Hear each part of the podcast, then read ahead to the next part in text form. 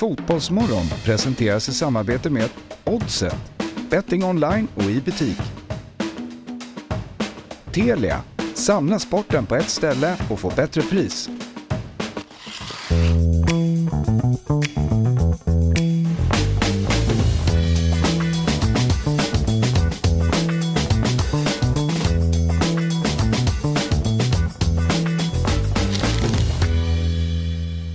På er och varmt välkomna till Fotbollsmorgon. Det är måndagen den 27 februari, vecka 9, sportlovsvecka här uppe i Stockholm. Men för oss som inte har barn i de åldrarna så skiter vi i det och fokuserar såklart på den boll som har spelats i helgen. Och jag ska göra det med en väldigt bra panel. Ny konstellation. Ja. Vi har ju fortfarande David Fjell som har Chelsea-sjuka. Eller semester. Han är på semester. Han behövde semester efter Chelsea-sjukan. Så kan vi väl säga Victor Emberg. Exakt. Ja. Jag hatar den här sportlovsveckan. Ja, hatar. Varför det? Det är väldigt lugnt och skönt på stan. Ja, jo. Men, ja. Alltså, jag kommer ändå inte röra mig så mycket på Drottninggatan typ. Så det spelar egentligen ingen roll, känner jag. Nej, det är sant. Men alltså, främst bara för att det är många personer som är med i våra format. Ja. Som har barn lite äldre som David och andra personer som alltid försvinner den här veckan. Mm. Och så försöker man kanske leta ersättare och sådär. Alla är borta. Mm. Alla över 30 typ. Så då blir det jag och Fabbe här. Ja, exakt. Ja, det är alldeles fantastiskt. Jag blir väldigt glad när Otto levererade den nyheten. Victor, du har ju varit med oss i program förut. Du var med oss i förra veckan. Och idag är det ju bra timing på att kliva in med tanke då på att du är Manchester United-supporter också. Just det.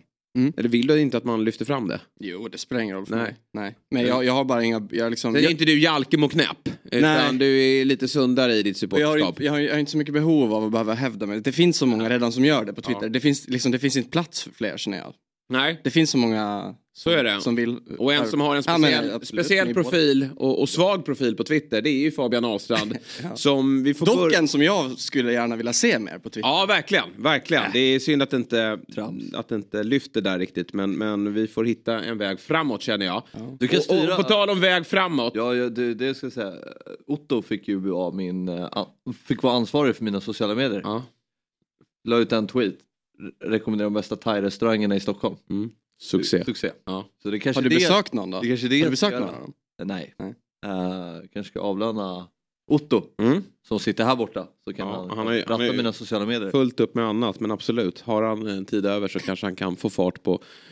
Du har det där ganska många följare. Jag vet. Han har skrivit till mig fått massa nya följare mig. Så han har stenkoll på det där. Och Fabian Ahlstrand, vi måste ju börja i den ändan som är mest aktuell. Och det är ju ändå krisen i Stocksunds IF. Ny träningsmatch i helgen. Inte derby, men nästan. Eller det är alltid väl derby när vi pratar korpfotboll. Men nu mötte ni alltså Erikslund. Ja. Division 5. Ja. Var geografiskt ligger de i Stockholm? Täby, okej. Ja. Vilket är ju grannkommun. Ja, jo. Men det känns ändå inte som ett derby. Det finns ju 5 föreningar som vi pratade om tidigare. Ja, det behöver vi inte ta upp igen. Nej, men då menar jag att det är ju derbyna liksom. Men vi konstaterar 2 månader in på jobbet att ditt Stocksunds IF fortfarande står utan seger. Nu är det visserligen försäsong, men efter 0-4 i baken så börjar det väl skruva på sig internt i klubben, eller hur ser det ut? Nej, jag känner stort förtroende. Ja, du gör det ändå. Nej, men det var en bra match för oss. Var det? Ja, absolut. Men det är bara att ta lärdomar av det. Och vi var bra i första halvlek. Okay. Det var vi. Sen hade vi många borta också som påverkade lite, så många fick spela mycket. Vissa kom för sent också. Ja, men lite sådär, vilket är ju ganska svagt kan jag tycka man gör. Men, beteenden har vi ju pratat om, att komma sent och någon åkte till fel anläggning. Vad ger det för signaler? Ja, precis, åkte till Tibblevallen, som är som Täbys hemmaplan. Men det är ju bara... Vad ska man säga? Men vi gjorde en bra första halvlek tycker jag. Sen andra halvlek är vi jättedåliga. Då tappar vi all form av struktur och organisation.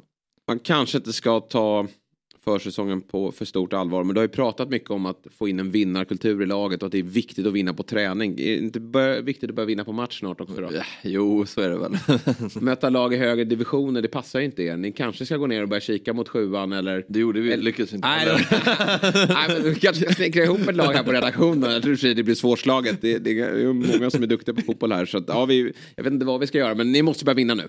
Ja, alltså det är ju 2 matcher. Ja. Så det är ju inte jättemånga matcher att prata om. Du får ju låta som att det är 10. Men se till exempel Djurgården då, om man tänker Värnamo-matchen. Ja, exakt. 1-4, sen blir det cup och tävlingsmatch och så. Ja, det kanske talar för ditt kära Stocksund. Ja. Vilka väntar nästa innan vi släpper?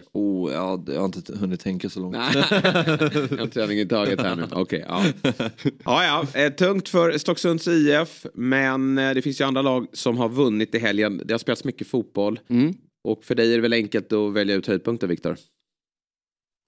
Mm. Ja. Alltså, jo. Men jag visste att de skulle vinna den här kuppen igår. Ja, så. Ja. Jag sa ju det ändå i fredags. De kommer städa av tämligen enkelt. Det var alltså så här. Det är ju fortfarande Carabao Energy Cup. Ja.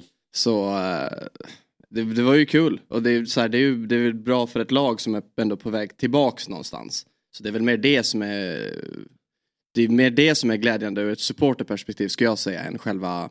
Alltså, det var inte så att man knäckte en bärs igår. Nej, korkade upp kampanjen. Nej, men det är väl lite min take på det hela också, att Manchester United behöver ju faktiskt vända en trend. Nu var det väl första titeln sedan 2017, va? Europa League. Var det 17-18 eller var det 16-17? Jag tror det var 16-17, va? Ja, men det var ju... Men exakt, och då vann man ju Carabao också. Just det, precis. Ja. Det är båda kanske för att man tar Europa League här nu också. För att det är ju faktiskt som så att man är kvar i alla tävlingar. Kvadruppen lever för Manchester United. Det kan bli en riktigt trevlig vår. Men jag tror för Uniteds del är det viktigt att börja vinna saker. Och även om det är den minst återvärda titeln, så såg man där på spelarna att det är inte den där, det var inte eufori. Alltså Casemiro och Varane har ju vunnit större saker än så. Men det var verkligen ett steg i rätt riktning. Och jag tycker inte det var någon snack om saken. United vinner ju den här matchen rättvist. Och det var lite tråkigt att Newcastle inte kunde bjuda upp bättre. Men de kommer ju inte till den här finalen i praktslag. Så bra som de har varit tidigare under säsongen. Och United, det är inte så att de är överlägsna. Men de har ju ganska bra kontroll på det. Ja, exakt. Men sen tycker jag också så här, när det hela tiden ska skrivas och poängteras så här. Typ om så här, speciellt Casemiro och Varane.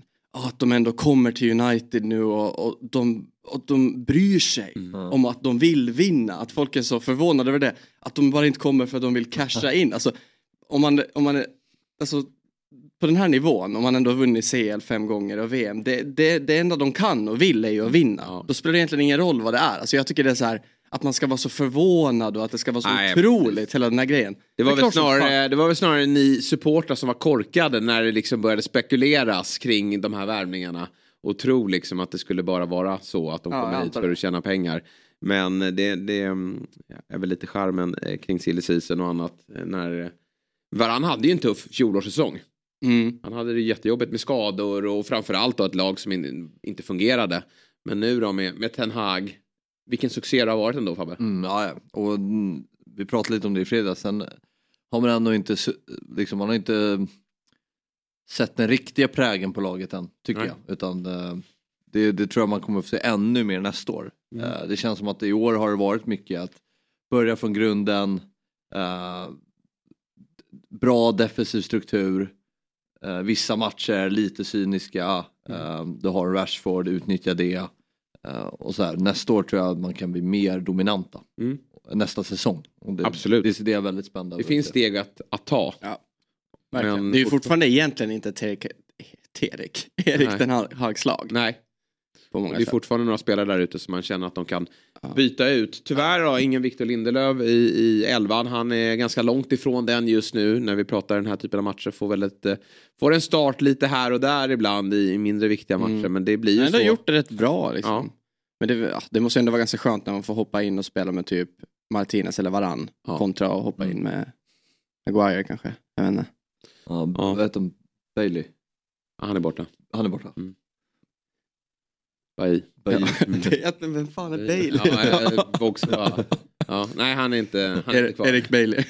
Det blir internationell fotboll för dig, men det är inte Premier League, eller nu var det här ligacupen, men engelsk fotboll blir inte allt för mycket, utan det är väl Spanien för dig, va? Ja, men det har jag kollat inte heller. Det blir bara Svenska cupen i helgen faktiskt. Och du är ju vår ja, men det får inte bli för mycket heller, känner jag. Det blir det var bra att få influenser. Nej, men jag menar mer att det kan bli lite problematiskt att bara sitta hemma och kolla fotboll. Alexander Isak skulle starta, trodde jag. Ja, så att du var ute på Twitter. Men det där kontot har ju alltid rätt. Alltså det där liksom, kliver de ut så är det klart. Men nej, han dök inte upp och det kanske inte var så förvånande ändå. Alltså Wilson är ju fortfarande lite före i rangordningen om han är frisk. Men klev in i paus utan att förändra särskilt mycket. Newcastle fick ju tryck, men det hände liksom ingenting. Hoppade inte mycket. Nej, faktiskt inte. Såg du intervjun med honom efteråt när Frida Faglund pratade med honom? Vad lång den var. Ja, verkligen. Hon bara, alltså det var så mycket frågor. Han stod så snällt och bara svarade på dem. Jag vet inte, jag tyckte det var... Nej, tungt efter en finalförlust. Det hade ju varit stort för honom. Han har ju inte vunnit någonting. Eller jo, han vann i... Det blev den där cupfinalen. Den blev ju av till slut, va? Men då var han med då i Real Sociedad, tänkte jag. Han vann och blev uppskjuten i coronan, men då fick han väl till slut en titel där, tror jag. Men jag inte ihåg. Nej, den blev uppskjuten i samband med pandemin. Men var det inte Betis som vann då? Nej, mötte de inte... Ja, vi får se. Här som jag kolla upp. Vi får se. Jag ger mig ut på djupt vatten här. Men vi får väl låta kolla upp dem. Alexander Isak har någon titel. Annars så blir jag lite... Så här, nu börjar man ju närma sig kvalet. Och det är lite glatt, tycker jag, i svensk läget på så sätt att Emil Forsberg fick ju starta igen nu efter en mindre bra insats mot City. Det var ju en tuff match för Forsberg att vara involverad i, alltså rent spelmässigt, och äga mycket boll. Men det gjorde de i andra halvlek, va? Vad sa du? Det gjorde de väl i andra halvlek? Tog de över? Ja, men då tog de över. Ja. Då tog de över, han blev utbytt ganska tidigt. Ja, jag kan inte påstå att det var Foppas förtjänst. Men nu ska jag ta upp så vi inte har fel här nu. Han fick ju starta i helgen. Och då mötte... Han har väl ändå 2 mål senaste 5 ligamatcherna typ. Ja. Då har han inte startat alla. Precis. Nu mötte de Eintracht Frankfurt som ju spelar Champions League. Också kanske lite baksmälla då för deras del. Båda de här lagen var ute i Champions League. Mm. Startade och gjorde 1+1. Oj. Spelade fram Werner och gjorde själv mål. Och det är ju, vi vet ju... Ja, då är det ju 3 på 5 sen. Ja, vi vet ju hur bra han är också i landslagssammanhang. Men kan han få komma boostad? För att det har inte alltid varit så att han har kommit från Tyskland med mycket speltid. Så att det är jättekul. Isak får ju ändå spela ganska ofta nu i Newcastle. Och sen har vi Dejan som startar varje vecka. Kanske inte lika bra just nu. Nej, men och bakom det också. Vadå? Det är... Gyökeres? Ja, Gyökeres. Isak Hien. Ja, Isak är väl ganska långt ifrån. Är han det då? Ja, men det är väl lite... Jag tror att han kommer att få det tufft. Med tror ni inte han blir uttagen? Nej, jag tror faktiskt inte det. Hur vill ni se Sverige ställa upp i kvalet? Ja, men det är ju en intressant fråga. Jag tror ju, det beror på vilka som är skadefria. Det är fortfarande problem på ytterbacksplatsen. Emil Holm är ju, och Emil Kraft. Ja, men det var lite det jag ville komma till. Att så här, ja, men det går bra för många där under våra yttersta stjärnspelare. Alltså jag menar, Isak Hien gör det ju väldigt bra i Serie A. Vi har, du nämnde Gyökeres, spelare som, ja men Amin Sarr går till Lyon. Nu kanske inte det är samma Lyon som förut. Emil Holm. Att många spelare, Hjalmar Ekdal går till Burnley, kommer spela Premier League. Alltså, jag tycker ändå det här sedan årsskiftet så är det... Nämnde du Svanberg? Svanberg såklart. Så det är väldigt många spelare som ändå gör bra prestationer i Europa, och att efter årsskiftet det känns som att det är ganska... Alltså vi är på väg åt positivt. Ja. Med Janne kan ju inte beklaga sig i lika stor utsträckning som han gjort tidigare över att ja, men han kan sitta nästan och ramla upp varje spelare, hur många minuter de har haft i sitt klubblag. Nu är det ju faktiskt som så att han har flera spelare som får mer speltid och är i form. Ja. Blir Zlatan uttagen? Ja, sjukt alltså. Tillbaka. Men Janne sa ju det när han satt här. Ja. Om han är frisk så tar jag ut honom. Ja. Det sa han ju. Ja. Och igår spelade han 20 minuter. Ja, helt sjukt. Men det kanske är så. Han behöver väl spela lite mer då. Ja. För att han själv... Men fördelen där är väl att tar man med honom så betyder han ju mycket för ett omklädningsrum också. Och det är ju allvar direkt med matchen mot Belgien. Så det är ett Sverige som måste vara på tårna. Så det är möjligt att han blir uttagen som spelare. Men sen om han får speltid eller inte, det är väldigt svårt. Jag fick ett mess här precis från Alex Axén som vi snart ska ringa upp. Ja. Han var på plats i helgen. Just det. I London. Och det visste vi om. Ja, ligacupfinal, så vi måste ju prata med. Var han på Wembley i år? Ja, var i Tyskland. Nej, Tyskland var han ju. Vad dum jag. Nu får du ju ta bort. Ja, jag menar det. Tyskland var han på plats. Ja. Och då får han väl ge en rapport om Foppa. Ja. Hur het han ser ut. Ja, verkligen. Ja. Bra, vi ska göra så. Vi får väl gå igenom. Nu kommer vi in på fotbollen direkt. Det har hänt så mycket om man vill prata fotboll. Men jag fick inget svar på vem som ska starta. Nej, men jag får återkomma till. Okay. Jag får återkomma till det. Okay. Men jag har en tanke där. Som får du också ta upp lite senare då. Inte idag, men längre fram när vi närmar oss. Men det är ju ett otroligt, man är ju väldigt taggad på det här EM-kvalet. Alltså, VM-kvalet var som det är med Qatar-VM och sådär. Nu är det ett EM som väntar i Tyskland. Ett mästerskap man gärna åker och ser. Och men det ska bli kul. Ja, sällan jag var så här taggad för ett EM-kval. Och så gillar jag att det är komprimerat liksom, att det ska ju avgöras i år. Det är klart i höst. Det är mycket fotboll som ska spelas och det är en rimlig chans. Hade det varit att vi hade fått Frankrike och Spanien på lotten, då hade man ju inte känt att det här, oavsett hur bra vi är, så hade det inte känts kul. Men nu är det Belgien lite på dekis. Och ett Österrike som vi absolut ska ha möjlighet att kunna. Är Ragni kvar där? Nej, nu ställer du sådana här frågor som jag har på. Jag kan kolla. Du får kika upp det. Men vi kan väl ta lite dagens schema då, så här 15 minuter in i programmet. Vi ska ringa upp Alex Axén 7:45. Får han berätta om sitt Tysklands äventyr då, där han har varit och scoutat åt Jannes räkning kanske. Sen 8:00 ringer vi upp August Erlingmark. Ja, precis. Nere från Grekland. Ja. Och snacka lite kanske derbyt igår också. Just det. Då har vi säkert sina åsikter kring den matchen. Ja, för det ska vi ska prata mer derby klockan 8:45, för då ringer vi upp August Wengberg från GAIS. Lagkapten. Vi hade ju förra lagkaptenen förra veckan, men han var ju bara tillfällig då, i form av Axel Norén. Och han gjorde ju mål. Ja, han gjorde mål. Fotbollsmorgon-effekten. Ja. Men vet du vad som man gillar med August Wengberg? Nej. Ja, det ska du ta. Om du tittar... Ja, så det kan du inte bara skicka ut. Om du... 7:00. Spelar ju med instoppat. Jaha, gillar man ju. Okay. Ja. Gör man det då? Det finns ju mycket man kan gilla med August Wengberg, men det är väl en sak då. Ja. Lite jobbigt bara att springa runt där, men vi får prata med honom varför han väljer att spela med instoppat. Och däremellan då, mellan August och August Wengberg, mellan August och August ringer vi upp Micke Dorsin. Ja, det är tungt. Det är mäktigt. Ja, verkligen. Rosenborgs sportchef med fin historik i Djurgården. Han vann SM-guld 2002. Du och jag hade en diskussion om det. Jag trodde inte det, men han var ju med i det laget. Och vi ska se om han kommer ihåg mig också. Jag har ju haft honom som tränare när jag var liten. Ute på Lidingö. En sån här sommartränare. Läger. Jag tror inte han kommer ihåg mig. Men det är klart att den högertassen som jag besitter, den kan sitta kvar på han är väl vänsterfotad va? Han är vänsterfotad. Så att jag hade bättre högerfot än vad han har i alla fall. Det vill jag lova. Men det är väl ett ganska trevligt program som väntar. Men innan vi ringer upp Axén då, så kan vi väl fortsätta med den engelska fotbollen innan vi dyker ner i den svenska bollen. För det spelades ju även Premier League i helgen. Yes. Och den matchen som ändå sticker ut, det är ju den som spelades innan ligacupfinalen. Tottenham mot Chelsea.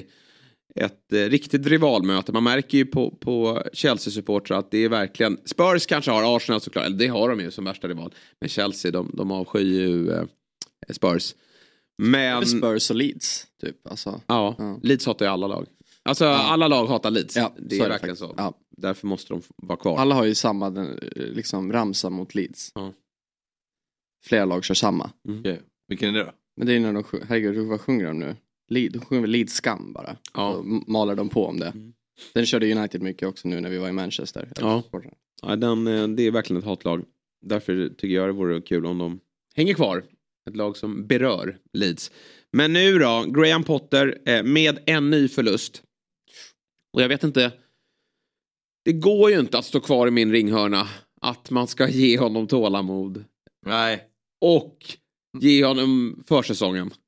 För det är ju så illa nu. Alltså det är länge sedan man såg en storklubb vara i en sån här djup kris resultatmässigt. Sen finns det ju liksom framtidsutsikter. Det är en ägare som väljer att spendera pengar och det har kommit in spelare och det kan ju bli bra någonstans inom en hyfsat snar framtid. Men här och nu, det är ju helt otroligt alltså. Chelsea har gjort 1 mål senaste 6 matcherna. 4 sedan årsskiftet och då har det spelats otroligt många fotbollsmatcher. Alltså, undrar om deras, om de kommer köra så här som alla klubbar gör internt, ja, men, månadens mål, alltså internt i klubben, när de bara gjort ett i februari. Ja, ah, verkligen. Ja. Det är så svaga papper alltså. Och, rösta på månadens mål. Ja, det... Men de brukar ju kunna hitta något i så här akademilagen. Och, ja. Så här, United har haft problem några gånger genom åren också. Så, ja. Men vilket mörker. Ja, det... och, är det inte jätteöverraskande att han är kvar? Om man vänder på det. Nej, men så alltså, jag menar, de har fått in en galen ägare som spenderar miljarder på spelare. Jo.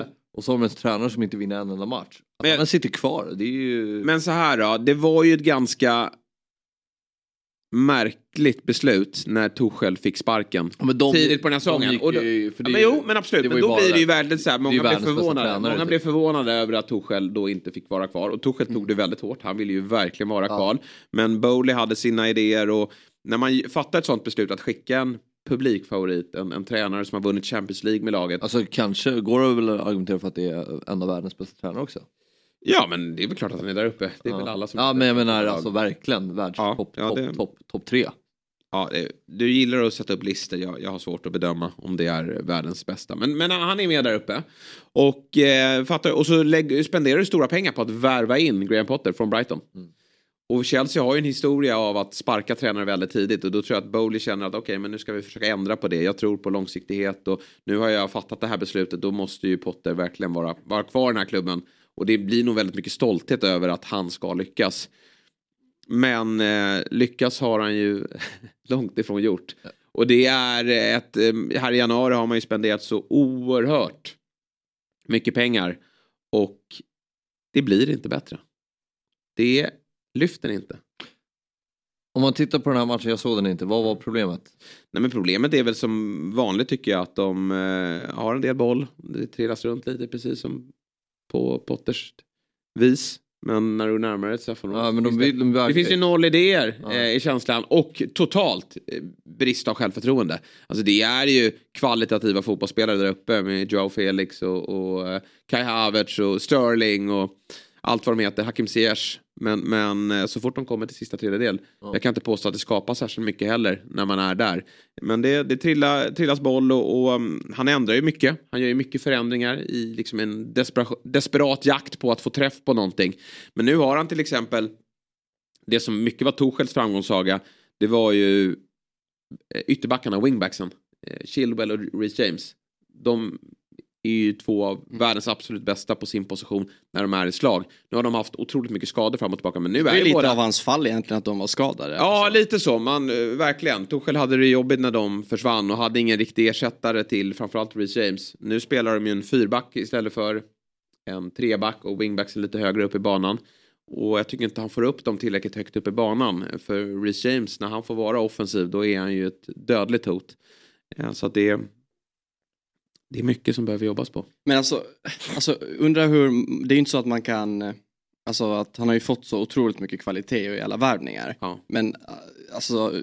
Det måste vara så svårt. Alltså tänk ändå få ihop en grupp. När du plockar in en liksom superstar från Ukraina. Och en superstar liksom plockar man från Atletico. Och det alltså... Och Enzo Fernandes kommer från Benfica. Och sen ska du få ihop det där med alla andra spelare som är i truppen. Du är också ganska ny på jobbet. Ja. Alltså, de hade säkert presterat bättre om han bara hade haft kvar Loftus-Cheek och de grabbarna. Det tror jag garanterat han skulle fått. I alla fall nu. Så det är väl det som är enda så här, om han ska få tid då. Ja. Men sen spelar det ingen roll om han har tappat omklädningsrummet. Nej. Alltså, då är det ju kört. Ja. Vilket det då sägs att han inte har. Men det är också de här spelarna är ju jobbigt för. Mudryk kommer hit med sin prislapp. Sen är den lite dopad den prislappen som det har avbetalningar på flera år, men han har ju inte rosat marknaden och Enzo Fernandes ser inte ut att vara just nu då en spelare som ska vara den dyraste spelaren någonsin i Premier Leagues historia då, så att det kommer säkert kunna bli bra, men man är lite trött på att sitta och säga det också, att det kommer att bli bra. Det är ju en resultatinriktad bransch och det måste fan komma resultat kortsiktigt också. Ja, men problemet är ju när man känner att de är på gång. Så torskar de ju likförbannat nästa match. Ja. Kollar du Dortmund-matchen? Ja, så då var de ju bra. Då spelar de ju bra. Men nu ska de ju ta Southampton. Ja. Torskar. Exakt. Hemma. Ja. Ja, men oftast med klart... storlagen där, av den där digniteten, och så är de lite svacka, då ser man ändå, okej, till helgen, då kommer det där laget på besök, då kommer segern. Ja. Men så har det inte varit för Chelsea. De fortsätter ju att nolla, de kan inte göra mål mot... gör inte mål mot ditt Stockholm. Alltså de kan inte göra mål. Och nu väntar Leeds på hemmaplan i helgen.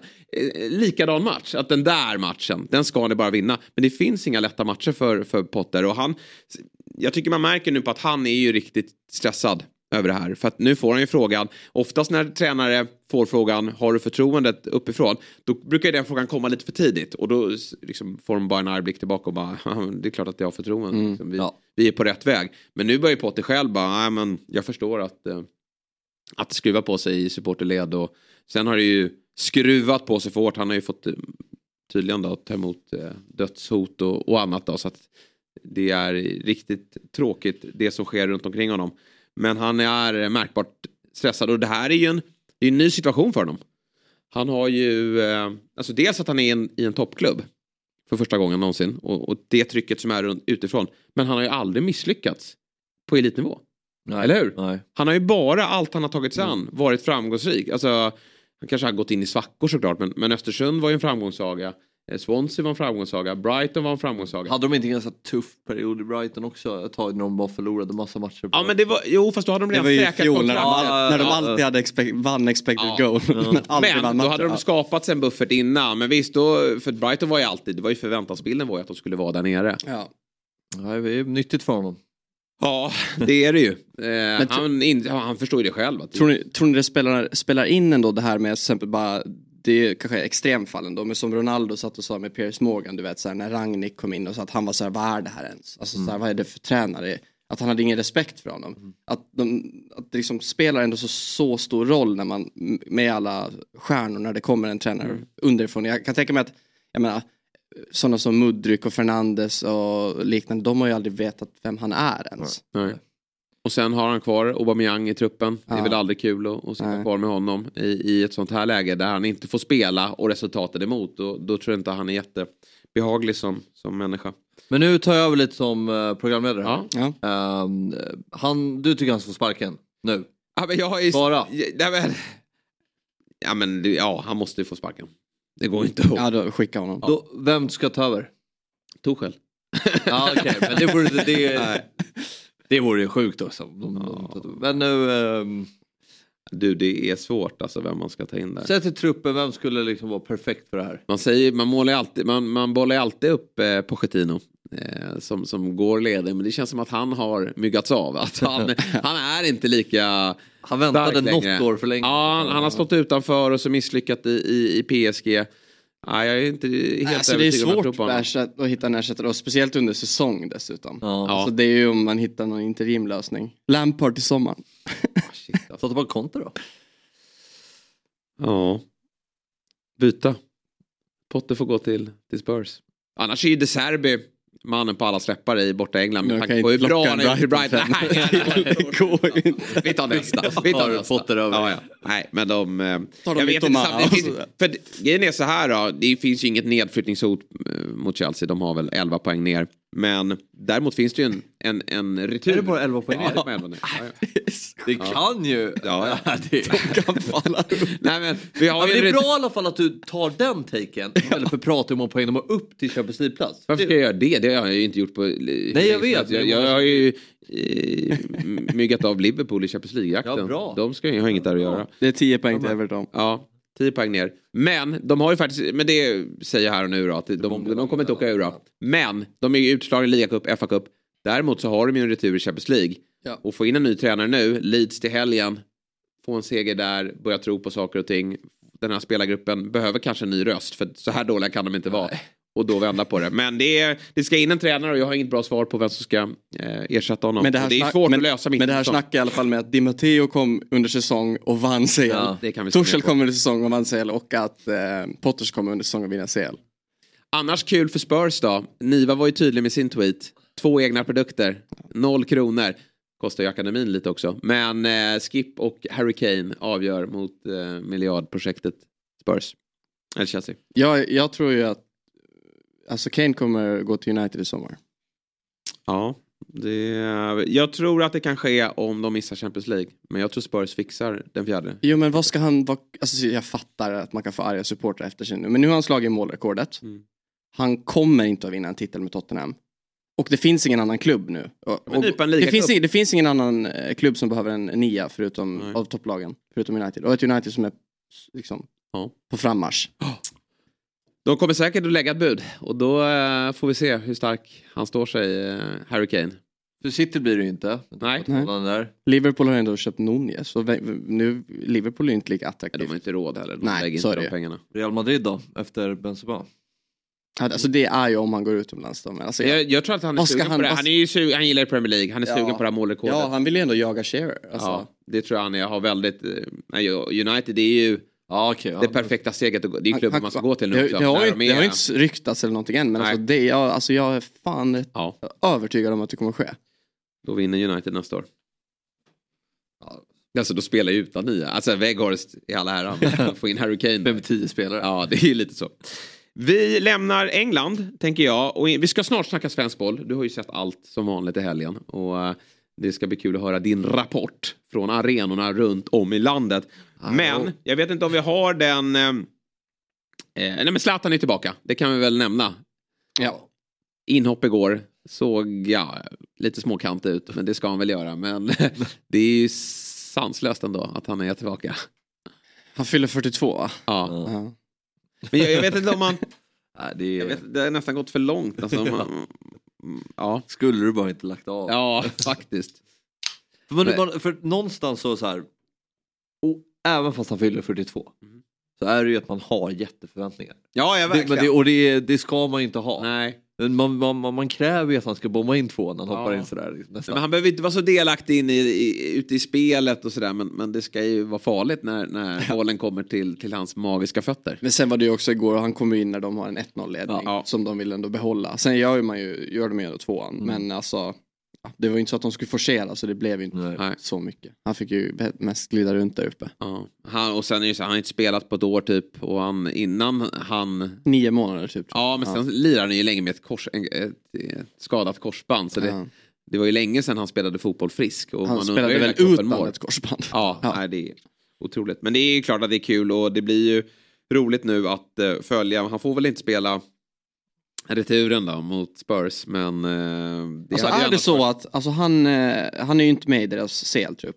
Det går inte att korrigera nu, va? Jag vet inte om det går. Så det där var så luddigt, för det var ju snack om att det gick att efteranmäla, men det hade ju varit, det är ju det man hade velat ha nu, för de har ingen chans på någon titel i Serie A. Napoli är nu med 18 poäng då, eftersom inte torskade mot Bologna i helgen. Och det gör ju att Napoli, världens bästa lag, som du sa innan, kan gå för Champions League. Ja, men det tycker jag väl kanske att det var inte någon jätte... Nej, det tycker jag inte. Nej. Jag tror absolut att de kan ta dubbeln år. Du sa det ju i syfte att försöka provocera mig. Det gillar ju du att skicka ut lite grejer här på kontoret för att provocera mig. Men jag gick inte i fällan, för jag ser inte emot det. Nej. Men alltså trots... Det är väl de och Real och Bayern som ses för som klara favoriter. Manchester City är ju klara favoriter. Nej. Ja, enligt odds kanske. Ja. Men, det vore ju tråkigt om man bara skulle hålla med oddsen. Ja, nej men... Kanske vi inte skulle ha något program. Du får ju... Att du inte nämner dem som ett av lagen som är favoriter. City kan inte vinna det, eller? Nej, men de är 3 favoriter som jag håller högre än Manchester City. Mm. Vilka var det? City? Nej, Real Madrid, Bayern München, Napoli. Okej. Mm. Ja, jag har City som favorit och sen har jag... Nej, jag har nog faktiskt Bayern München som favorit och sen City. Och sen har du nog kanske Napoli där bakom. Real då? Napoli Real bakom. Ja. Att man ändå, alltså, det är ändå, tycker jag, lite anmärkningsvärt att man ändå inte nämner PSG. Ja. Alltså, nu är de ju igång också. Jag vet inte om vi har bilden från igår. Le Classique. Marseille mot PSG. Ja, det är ju Messi och Mbappé show. Neymar är skadad just nu. Men det här är en bild som värmer mig. Det där trodde jag inte för 2 månader sedan. Då trodde jag att den där... relationen var över. För de som lyssnar, och det är kramas. Det är min på Messi och Mbappé som just nu har väldigt roligt på en fotbollsplan tillsammans. Så här bra tillsammans har de ju aldrig varit. Och jag tror att Mbappé gör 2 mål, 1 assist, va? Och Messi 1+2. Så det är de två som vinner den här matchen tillsammans. Det är så snyggt det första målet. Nej, men det är ju världens 2 bästa fotbollsspelare. Ja. Visst är det så? Absolut. Bra.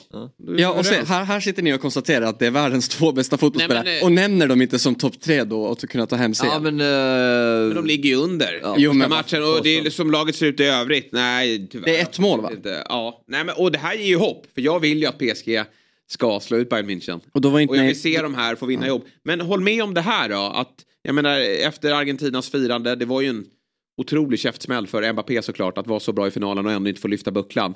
Och sen Martinez, även om det inte var Messi, så är det klart att man blir irriterad över att det firas på sättet som det gör. Ja.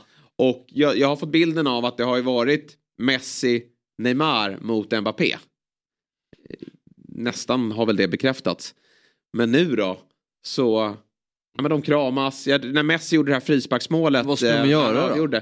Nej men alltså, man har ju sett spelare ihop som funkar, men som inte kommer, alltså de gör en high five och så här bra, men nu är det ju kärlek. Nu är det kärlek de, och det syns ju på planen också. De blir ju bättre när de får, när de mår så här bra ihop. Ja. Och tyckte du, jag kände så här, okej, nu spelar de ett halvår ihop, åker ur Champions League, vinner väl ligan och sen sticker Messi till USA eller någonstans och så ses de där aldrig mer. Men nu talar jag ju mycket för att det kan bli en fortsättning för Messi som har utgående kontrakt. Och Mbappé har ju sitt långa kontrakt. Och de börjar känna att sälj Neymar! Ja, men kanske Mbappé kände väl bara till slut att okay, jag måste vara den vuxna här nu. Han är ju sportchef och allting. Så han var väl tvungen att axla den rollen. Neymar, kan inte han bara lägga av och bli fet? Alltså, nej men någonstans. Jag är så trött på honom alltså, med hans jävla karriär som är sånt slöseri. Han ska vara den bästa. Jo, han slösar bara. Jag säger inte, alltså han är ju fantastisk. Otrolig spelare, men jag gillar inte hans karaktär. Han förstör det här laget. De där två räcker. Ja, men han får så mycket smällar, Neymar. Och vi skadar mycket. Jag tycker att Neymar borde filma mer. Jag står i det. Ja, det håller med om. För att han får så mycket stryk. Men så att det är bortkastad karriär, det är det ju inte. Nej, men missförstå mig rätt. Jag tycker att han borde kunna vara lite mer dedikerad till det han tar sig an. Och det är lite, nu är han ju skadad, men det är ju lite vid den här tidpunkten på åren när det ska firas födelsedagar och karneval och annat, när det är som viktigast för PSG. För det här är den enda månaden som är intressant för PSG. Vad de gör under hösten är ju totalt ointressant, men för de vinner ligan ändå. Men bakom Lionel Messi och Ronaldos primetime så är ju Neymar 3 de åren. Ja. Nej, men jag säger inte emot kvaliteterna, men jag är lite besviken. Men jag är också lite trött på honom, för han är ju, det är sjukt att han fyller 31 i år. Ja. Jag menar, det känns fortfarande som man ser honom som 25-åring. Men jag håller med om att så här, det vore kul att se honom någon annanstans. Någon varit i PSG sex år i för länge. Det är helt sjukt. Ja. Vill man inte det med alla de här 3? Jo, det är klart. Alla ska härifrån. I helst av allt. Ja. Alltså, Mbappé, jag vill ju bara se honom nu är jag egoistisk, men i Premier League. Nu tror jag att Real Madrid kanske är ett rimligare steg. Ja. Men han hade väl chansen i somras. Men honom vill jag faktiskt... Men Neymar tycker jag framförallt vore kul att se en till flytt. Ja. Det är alldeles för många år i franska ligan och i PSG. Det är nog lätt att bli lite bekväm där också. Ja. Men återigen, jag slår inte ner på Neymars karriär, men jag hade velat se en liten bättre attityd. Men jag tror att det kan vara lite infekterat när de här 3 är på plan. Och det finns en hierarki där ute. Men vilka har ni annars då? Om ni är Messi, Ronaldo, bästa världen. Ja, men nej, som alltså under deras de senaste 10. Han var ju inte allt för långt ifrån. Alltså han var ju långt ifrån då, men Suarez är väl en bra. Jag kan inte tänka på någon annan. Vilka år blir det här? Modric får man ju säga. Modric 2010 till 2020. Alla sådana rankingar tycker jag är ganska tråkiga. Ja, det är lite trött. Men Modric måste man ju nämnas också. Ja, kör vi nästa. Yes, fick vi den listan klar då. Ska vi prata lite svensk fotboll? Oj, det går fort här, vet du. Du har väl ett spel? Vi ska ju prata om, vi börjar med spelet. Sen pratar vi svensk fotboll. Jag har ju ett speltips här. Lite skralt utbud, va? Här ikväll. Men vi har en... Jag säger lunchdubbel, för man lägger 20 kronor. Man snålar inte ur här, som Fjäll gör. Ja. Det är inflation i samhället och vi får växla upp från 10 till 20. Och jag menar, Roslagsdulla har ju ett lunchen. Ja, de har ju det. Ja. Och den ligger på 100. Så att med 20 spänn så får man en... Men det var en tidsfråga. Lunch. Jag pratade om det hela hösten. Den kommer att höja snart och så blev det årsskifte. Ja. Superkäk.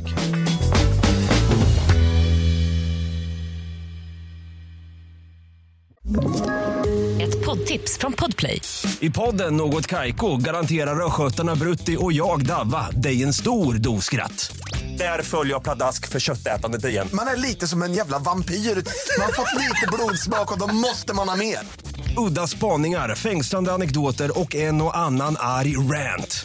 Jag måste ha mitt kaffe på morgonen för annars är jag ingen trevlig människa. Då är du ingen trevlig människa, punkt. Något Kaiko, hör du på Podplay. Därför är gardinerna. Dagens speltips då, som vanligt då, i samarbete med Svenska Spel. Oddset är ju en produkt från Svenska Spel, Sport och Casino AB, åldersgräns 18 år. Och har man problem med sitt spelande så finns ju stödlinjen.se till hands. 10 rätt förresten på mig i stryket i helgen. Det är jag nöjd med på 64 raders. Mm. Jag satte krysset i Palace, Liverpool och... Det var många vinnare. Det var ju det. Det var lite lätt. Jag tror det var 2000 kronor på 13 rätt eller någonting. Det är sådana kontraster. Jag tror förra helgen då vann, det var 0 personer på 13. Ja. Och den här helgen var det många. Förra helgen var ju den sjukaste många. Ja, jag vet. Med Citys poängtapp på. Ja. Men ändå ingen av alla stora system och kuponger. Nej, och att ingen vinner. Och det är ju fan säger jag att jag aldrig får 13 rätt, men det ska väl lossna någon gång. Det kommer, eller hur? Ja, 100%. Ja, bra. 100%. Dagens spelförslag då. Vi börjar i Italien, en Serie A-match ikväll. Lazio-Sampdoria där nere. Lazio där uppe någorlunda jagar ju Champions League-plats då. Och vi tror på lite målkalas här då. Över 2,5 mål. Sarriboll. Det är ett bra odds, 1,94. Det tycker jag definitivt. Ja, Lazio kan ju alla tre här. Usla Sampdoria också. Ja, de är svaga. Sen gillar jag nästa. Det är en rolig match. Ja, men Midtjylland-Brönby. Ja. Det här är Midtjylland har ju börjat säsongen med. De mötte ju Sporting här i veckan. Ja, matchen som jag kikade på, det var ju tidigt. Ja, du har sett den. Ja, men Fabian har gjort det såklart. Jo, jag vet. Mm. Men du har sagt det så många gånger. Ja, det har jag väl inte. Har du inte det? Lite stolt över det. Ja. Nej, det får man vara. Ja. Det var ju Europa League match. Mm. Det är väl bra att man kollar på. Bra. Ja. Och svensk intresse. Delmani, svensk intresse. Koffe Olsson, hur ser han ut? Vem? Kristoffer Olsson. Ja, du har ju Gigovic också. Ja. Du har Andersson. Jo, men du frågade just om Kristoffer Olsson. Det är lite spännande ur landslagssynpunkt. Det är svårt den senaste matchen. Ja. Bra när du får en rött kort liksom. Ja. Men det var bra i första mötet. Så de mötte i alla fall i första mötet. Tror jag Midtjylland mötte Viborg. Vann 4-0. Brönby, de mötte Horsens. Och vann med 5-2. Så det här är 2 mål. Det är Brolins lag. Ja, lite småkämpigt där. Han är inte första. Jag tror han släppte 3. Han står. Ja. Mm. Nej, men det här är 2 lag som är målglada och Midtjylland kan både släppa in mål och göra mål framåt. Så att här tror vi på ett målkalas då i danska ligan. Lite roligt tycker jag att jobba pling. För den här matchen kommer ju kanske inte folk att kolla. Fabbe då kanske sätter sig och kollar. Men då sätter man på sin livescore-app och så jobbar man in plingen i den här matchen. Mm. Och sen när den är hemma, ja, men då gnuggar vi in överspelet i borta på Olympico. 5,68 ger den här dubben. Ja, det är lite rolig. Det finns någonting. Ja, verkligen. Det skiner upp. Bra! Det finns QR-kod också uppe i bild. QR-kod, tjoff. Den strular, tjoff. Och så dobb.band/oddset så kan man rygga spelen. Bra. Och imorgon är myggan tillbaks. Bara en sån sak. Mm. Då kommer vi vara lite kaxiga eftersom vi har vunnit på den här. Nu är det dags för lite måndagsavstämning. Jag vet inte om Axén är redo. Jo, det är han. Så vi kopplar... Ja, det sa jag innan. Att det är en produkt från... Jag ska spela podcast. Där har vi honom. Vi gör som vi alltid gör på måndagar. Att vi ringer upp Sveriges bästa expert i form av Alex Axén. Och vad tycker du om Axén att David Fjell håller sig borta på grund av Chelsea-sjuka?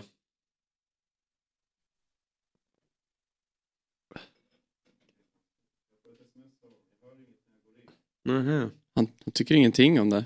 Han är bara tyst kring det. Får se om vi får tillbaka honom här alldeles strax.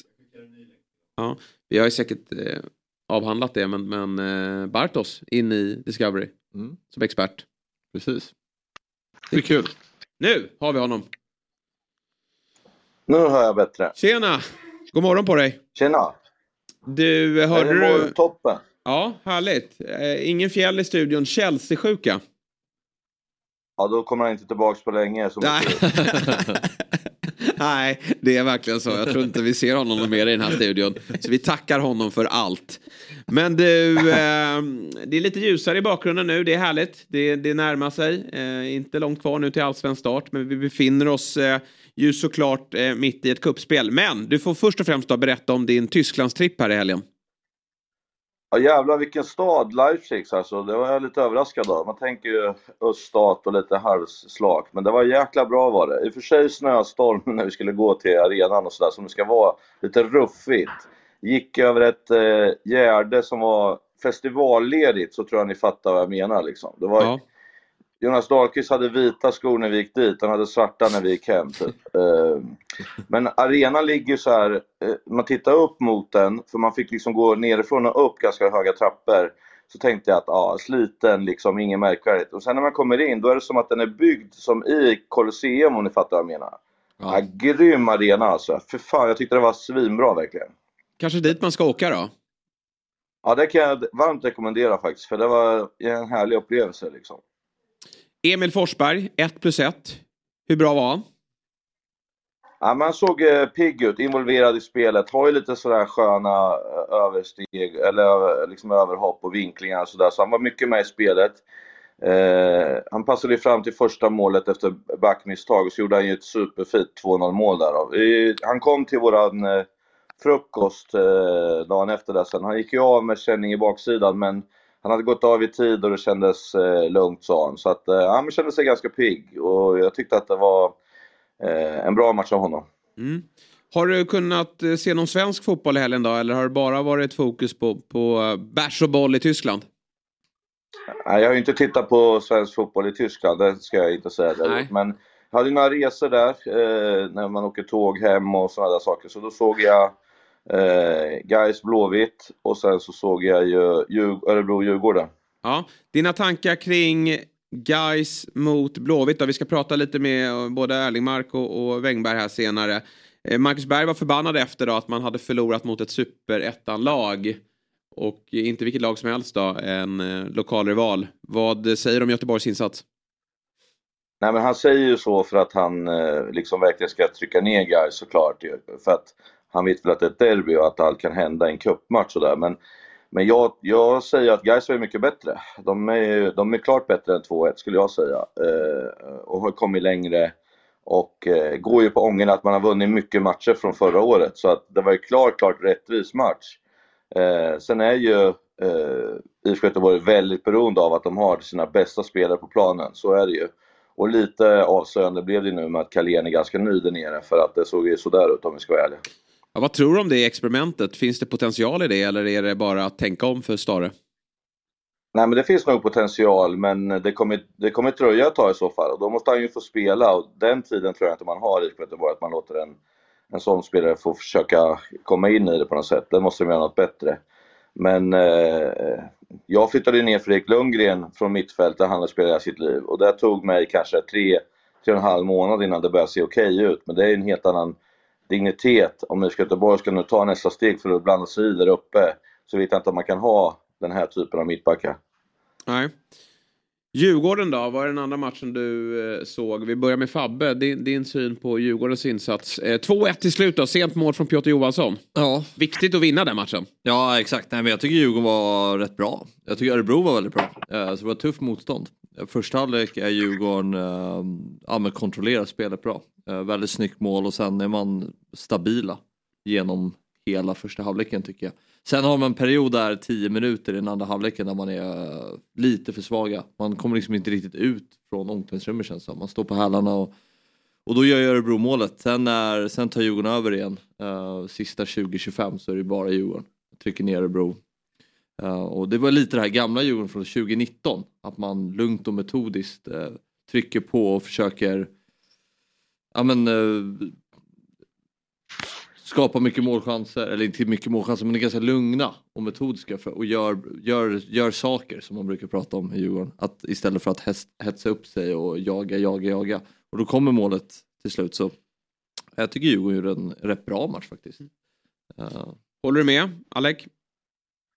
Nej, det tycker jag inte. De gillar Örebro, hade mycket energi, sprang mycket. Och det här kontrolleras, som Fabbe säger, det blir ju liksom ofta så när lag är aggressiva och pressar bollen. För det var mycket spel bakåt. Målchanser var det ju inte mycket av i andra halvlek, Fabbe, det kan du inte säga. Nej, okej. Men jag menar mer att man sista 25 ändå inte hetsar upp sig och inte blir för desperat. Att man förhåller sig till sin idé och ändå... De borde kunna skapa mer målchanser med tanke på det bollinnehavet de hade. Men jag tycker ändå att de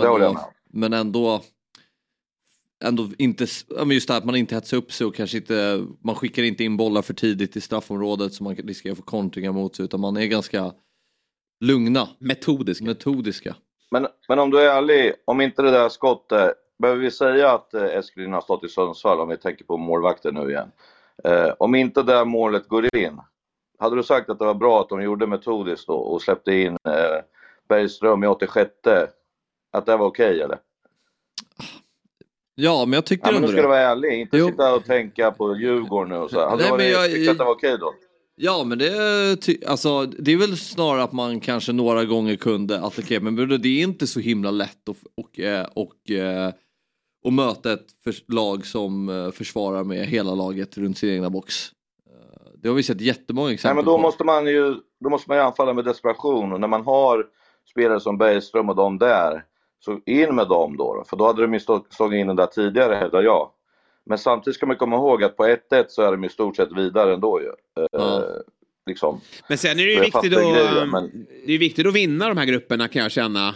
Alltså, för att undvika Malmö FF och BK Häcken och även Hammarby. För Djurgårdens del, jag tror att de vill vara en av de bästa gruppetterna för att få lite mer tacksamt motstånd. Så på så sätt, det har helt rätt i. Det är otroligt viktigt på det sättet. Och du kommer ju ihåg, som håller på AIK, när Rickard Norling stod och skrek att de skulle passa bollen bakåt mot Norrby borta för att de skulle ha allt i egna händer sista matchen. Man fattar inte vad han tänkte på typ. Men, men Djurgården ser ju, som du säger Fabbe, de ser så här tunga och bra ut. Men jag tyckte jag är förvånad att de skapar så lite de gjorde på det här trycket. För är det någonting Djurgården alltid gör när de har det här, sätter klorna i, vinner tillbaka bollen snabbt, att det känns farligt hela tiden. Det tyckte jag inte att det gjorde den här gången faktiskt. Nej, det kan jag väl kanske lite köpa. Man kanske skapar lite för lite målchanser efter det där målet man gör. Alltså 100% i lägen. Och kanske chansat lite mer än vad man gjorde där sista 20 minuterna. Men jag tycker ändå överlag att det var en hyfsad solid prestation, trots att man kanske inte var bländande. Jag menar, jämför till exempel med Norrköping. Det är ju bara liksom... Ja, vi kan väl ta oss till Norrköping då. Men vad är det man tittar på? Ja. Alltså, vad är det man ser? Det är... De har så många bra spelare i det här laget. Men det ser ut som 11 yra höns som springer runt där. Förutom Sigurdsson då, som är såklart allt det hänger på just nu. Han är ju... Det är han som ska göra det. Han är involverad i alla tre målen. Men att det kan se så odisciplinerat ut, både i offensiven och defensiven. Jag kan inte förstå det. För det är ändå ett bra lag Norrköping har på pappret. Mm. Och jag vet inte om det är en systematisk fråga, tränarfråga, att det ser så ut, men det är så otroligt dåligt. Och det är inte så att Utsikten är bländande heller, att de gör en jättematch. Tycker jag. Vad säger du om IFK Norrköping start här då? Nu har man ju visserligen 4 poäng och leder den här gruppen, men Göteborg på bortaplan härnäst. Ja, men titta målen de släpper in. Alltså Är du förvånad? Du såg inte du matchen. Är du förvånad över Norrköpings kräftgång då, rent spelmässigt? Nej, det är inte. Med tanke på hur det såg ut mot GAIS också, där de liksom var kanske lite vuxnare och spelade av bra på slutet, så var det ju inte heller någon riktigt bländande match. Och som du säger, Fabbe, de har ju otroligt mycket bra spelare, men det är ju backlinjen som är lite halvknackig. Och förra året hade de typ 20 försvarsspelare, och nu känns det som de inte har någon. Så det kan vi också undra vad som hände liksom. Men de är ju i en identitetskris just nu. Vilka man ska vara, på vilket sätt man ska spela, vilka ska spela, hur ska man spela. De är någon månad efter, skulle jag säga, hur det ser ut. Och det har inte riktigt Glenn tid med på något sätt. För att dels blir det gnälligt i Norrköping, och dels så blir det ju liksom gnälligt i liksom laget. När det hattas och grejas, och samtidigt säger han att han vill ha nya spelare hela tiden. Så... Han är illa ute vad det gäller just den biten. Jag tror att man, lite som när ni pratar om Potter, vad ska han göra? För mig är det ju något dåligt för mig när man liksom har haft många förluster och det inte känns riktigt bra. Det är att man plockar ut en 11 och så bestämmer man sig. Nu kör vi den här matchen, liksom 4 matcher, punkt slut. Jag skiter i vad som händer, de här 4 får köra. Och så får man liksom ge förtroende till dem i alla fall och att någonting händer liksom. Men som det är nu så är det ju fladdrigt och det pratas ju högt och lågt. Och han är väl favorit att få sparken av alla tränare i Sverige och så här. Trycket utifrån bara mal ju hela tiden och det är då han måste... var lite lugn och inte hetsa upp så att det är dåligt spel och dåliga spelare och måste ha nya grejer, för det känner han inte på. Nej. Men det är ju lite det du sa där om GAIS-matchen, där är man ändå lite, jag ska inte säga jättestabila, men ändå lite fula, man vinner matchen. Här är man ingenting av det. Alltså här, det är ändå det, man kan ändå kräva att ett lag från Allsvenskan bibehåller någon form av lägsta nivå. Sen om höjden inte är så jättebra, men så kan det se ut.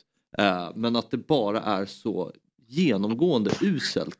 Jag menar, de tongivande spelare, bärande spelare som kommit hem, Traustason. Totte Nyman bänk igår, va? Ja, de roterar ju lite där framme. Men det har man väl kanske inte råd med, men det kan ju vara fysiskt att Nyman inte orkar, men han måste ju spela allt. Ja, men lite där vi sa då säger jag så här, okej, han orkar inte, börja med han då. Ja. Alltså, säkerställ istället att han är med på värvningen på match. Kör han en halvlek i första halvlek och sen tar man ut honom i halvtid där. Istället för att han ska komma in och vara desperat sen på slut och forcera och inte ha värmningen. Då kan man verkligen ta stryk nu om den är fysiskt sådär liksom. Så att, jag säger igen, alltså spade, försök att börja bygga någonting på något lag. Och det är jättejobbigt för de här spelarna som hamnar utanför, men hålla på och leta, då är det till slut liksom, som du säger där, 15 yra höns istället för att man vet att okej, min roll i det här laget är att vara ersättare.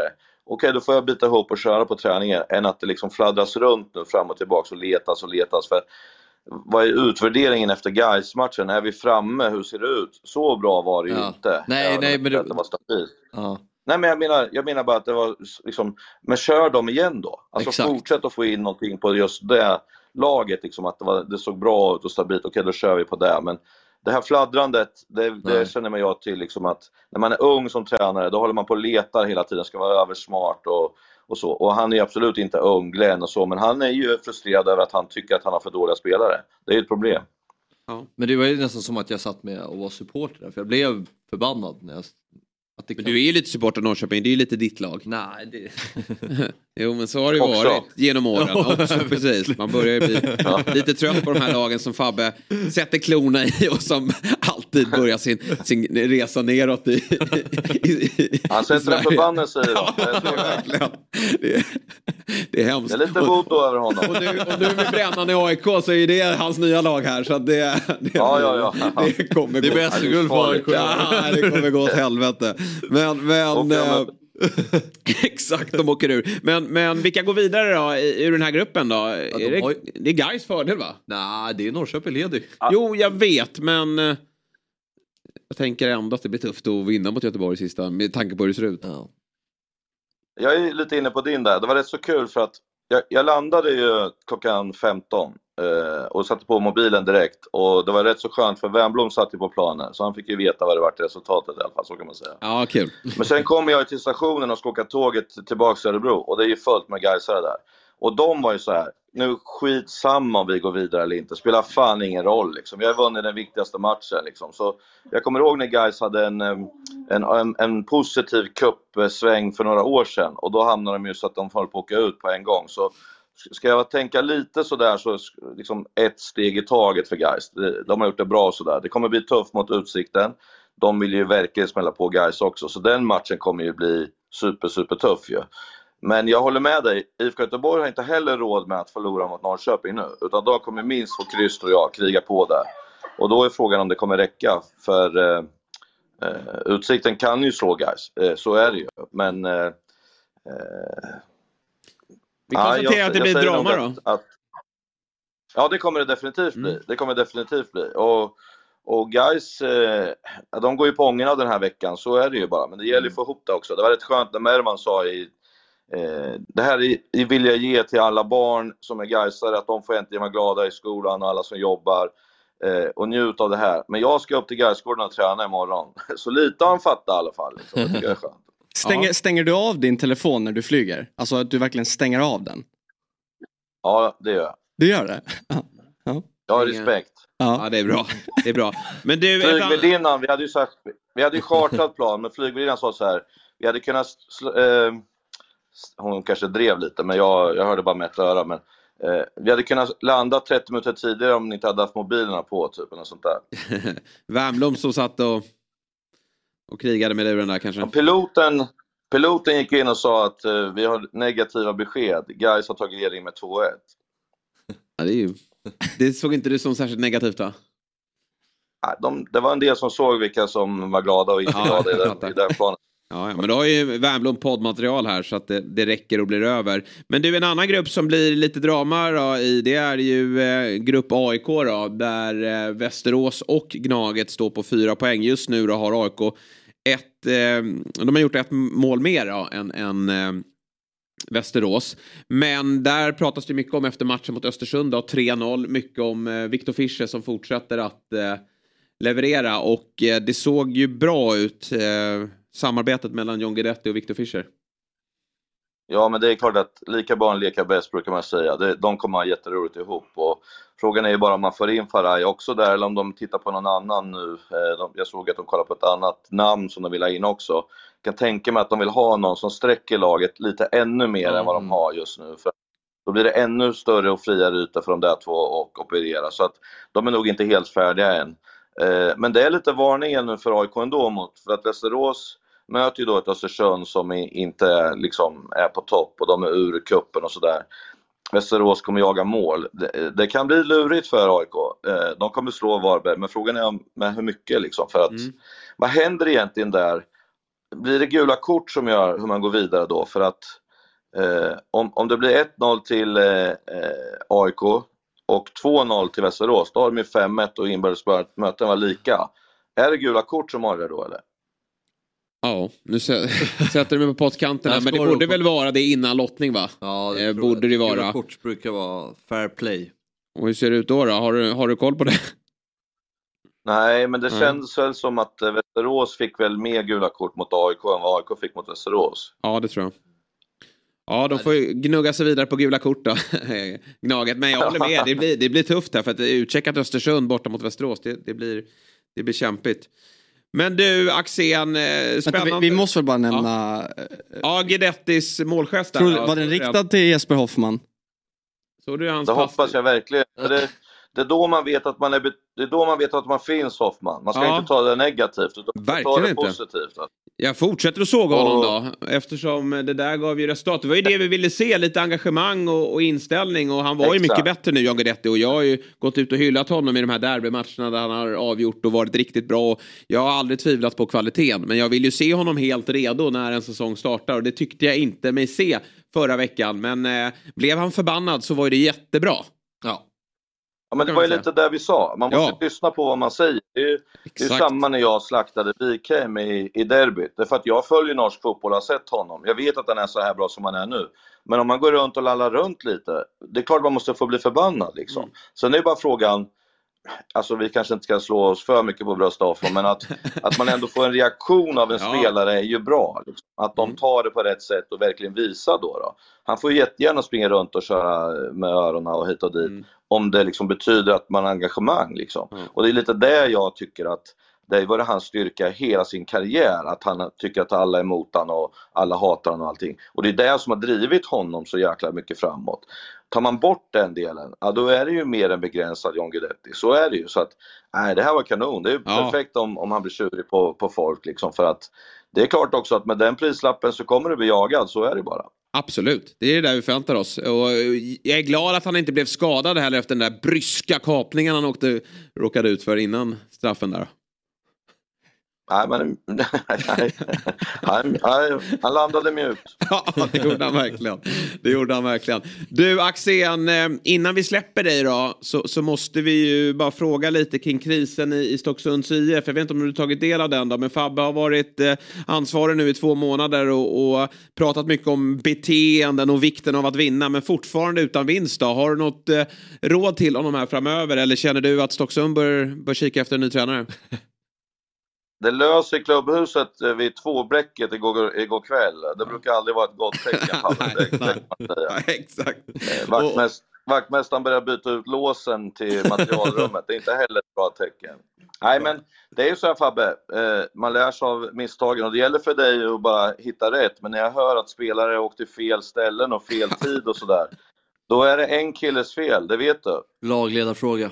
Ja, men då ska... Det är den som ansvarar, det är tränaren alltid. Man kan aldrig skylla på spelarna. Nej, utan du måste vara mer tydlig. Så absolut. Är det bara. Så är det. Nej, jag ser fram emot första vinsten mot de här Truckers BK, de som kör på DHL. Vi hade ju Tore Kullgren från FCZ här också förra veckan. Kanske att han kan få ihop ett lag med gamla profiler och ställa upp. Men då blir det tufft då. Jo, men jag trodde han skulle spela i Fabbels lag, men det går ju inte. Det är när han gör överhopp och vinklar. De kommer bara stå och fatta ingenting liksom, så att... han har lagt det på för svår nivå. Jag har ju tagit del av de här bilderna som du visar för spelarna. De kan inte förstå någonting. Det är inte komplicerat och du vet om det, det säger du bara. Ja, bra Alec. Du, som alltid, kul att ha dig med. Vilka blir i startelvan här och vad händer med din podd i veckan? Imorgon toppar de startelvan, så då är jag inte med. Då är det okej. Just det. Per Hansson och Nordin. Så vet jag inte om det är någon mer faktiskt. Men... det blir Häcken. Det är intressant alltså.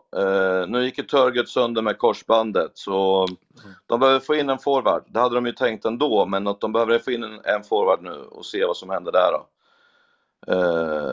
Men annars i fanscorner så hade vi 3 bra samtal. Riktigt bra. Vi hade flera bra samtal. Men 3 riktigt bra samtal förra veckan. Men mycket bra. Det kan ni tänka på som ett ämne också. Det var en som ringde och frågade. Om man skulle bli som Bayern München, alltså vad krävs? Vilken hylla, hur mycket pengar måste varje spelare kosta för att det skulle bli ett Bayern München i Allsvenskan? Mm. Och jag var ju lite satt vid lite trä och liksom, jag köper hellre Jeremejeff för 10 miljoner än kanske en forward för 35 miljoner för att du vet vad Jeremejeff kan och så. Men han ville mer ha att, vad behöver spelarna kosta för att man ska vinna varje år? Jag låg faktiskt lite så här och tänkte på den jävla hela natten sen efter vi var klara. För det är en jävla intressant fråga, men svårt att besvara tycker jag. Ja, det är lurigt i Allsvenskan just. Det känns som att det är svårt att få fram ett Bayern München, men det ska väl inte vara omöjligt. Nej. Jag tänker bara på den största värvningen senaste åren. Sett till så här, plocka från höger hylla. Det är väl typ Peña. Ja, Fischer nu kanske. Men Hamsik. Som köper. Ja. Det är väl kanske Peña. Mm, kanske. Eftersom han inte är svensk, att man har någon från med en utländsk nationalitet. Ja, vi får se om han lyfter här under Rydström. Bra, Alec, tack för idag. Och så ses vi om en vecka igen. Bästa panelen hittills skulle jag säga. Ja, jag håller med. Fjäll ser vi inte nog mer, men det var kul. Allt han har bidragit med har vi uppskattat. Han är bättre bakom kameran. Ja, så är det. Hej då. Då har vi ett nummer, det var ringa om det är något. Ja. Ja, jag behöver råd av dig, Fabbe. Ja, det är bra. Det vet jag. Vilka lager du ska sänka i helgen, så kan jag spela på de andra sen. Ja. Vi återkommer kring det, för han vet inte själv nämligen. Fokus på nästa träning. Bra. Hej.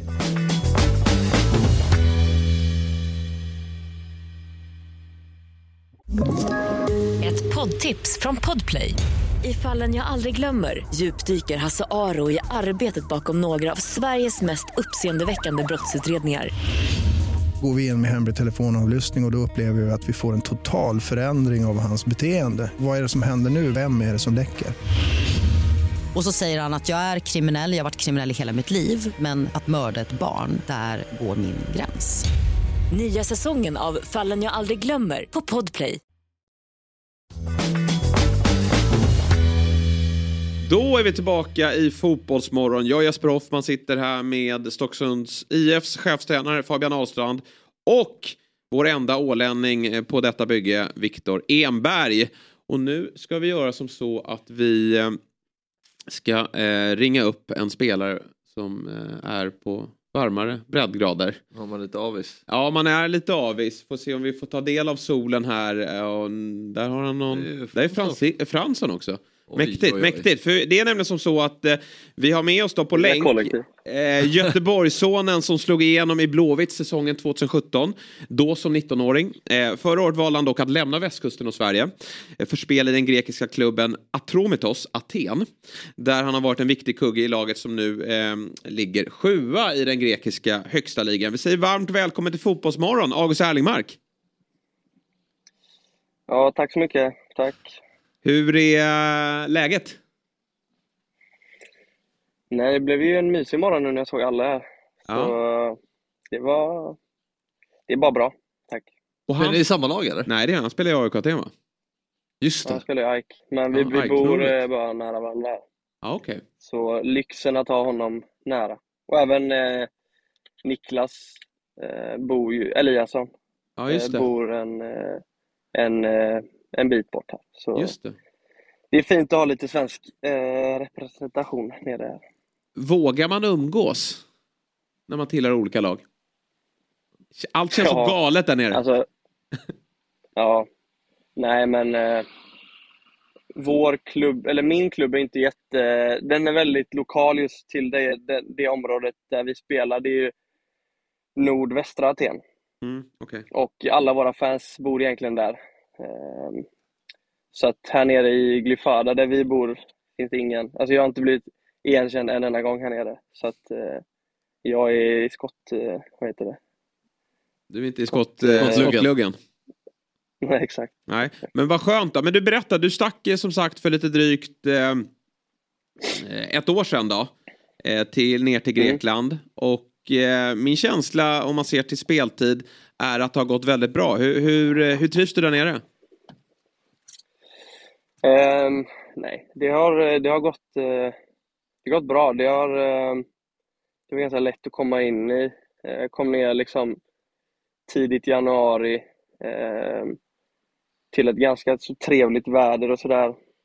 Ja, visserligen tabellpositionen var ju horribel. Vi låg ju näst sist 9 pinnar. Total kaos i klubben. Så att det fanns ju en uppsida. Och den var ju rätt så enkel att börja äta på när man väl började ta lite poäng. Med ny tränare Chris Coleman, om ni vet vem är han. Ah, ja. Han var med i Sunderland till I Die och sådär. Ja, exakt. Och tog ju Wales till EM-semi, tror jag. 16. Just det. Och sen ytterligare några bra spelare där i vintras. Så att vi fick ordning på det. Ända sedan dess har vi egentligen legat bra till i tabellen. Och ja, varit ett bra lag. Så känns det då som ett... Ja. Det har varit en bra tid. Känns det nog som ett vågat beslut att ta i det läget klubben var i då? Ja, jo, verkligen. Sen gick jag mycket på typ magkänsla. Jag behövde något nytt liksom, i livet också. Alltså ett nytt sätt. Nytt klimat. Jag behövde bara nytt. Och sen hade jag hört att Aten just var jävligt trevligt med där vi bor just nu. Och med att det är liksom totalt annorlunda från Sverige. Och Jakob pratade jag med mycket. Han hade gjort det kanon här i AIK. Mackan också. Så att, alltså Johansson och Berg då. Just det. Mm. Och gick mycket på de referenserna. Och att det är ett bra skyltfönster och så vidare och så vidare. Så att det blev mycket magkänsla. Och absolut inget självklart beslut. Verkligen inte. Jag hade ju andra möjligheter, men jag kände att jag ville ta liksom, nästan så långt ifrån steget från Sverige och Skandinavien som det bara gick typ. Mm. Varför kände du så då kring Sverige? Vad hade du kört fast tycker du i Göteborg, eller vad var det som inte funkade där uppe? Ja, lite.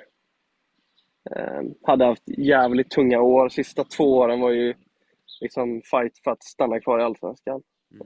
Mentalt påfrestande. Det blev nästan att man fokuserar mer på klubbarna i sin egen prestation.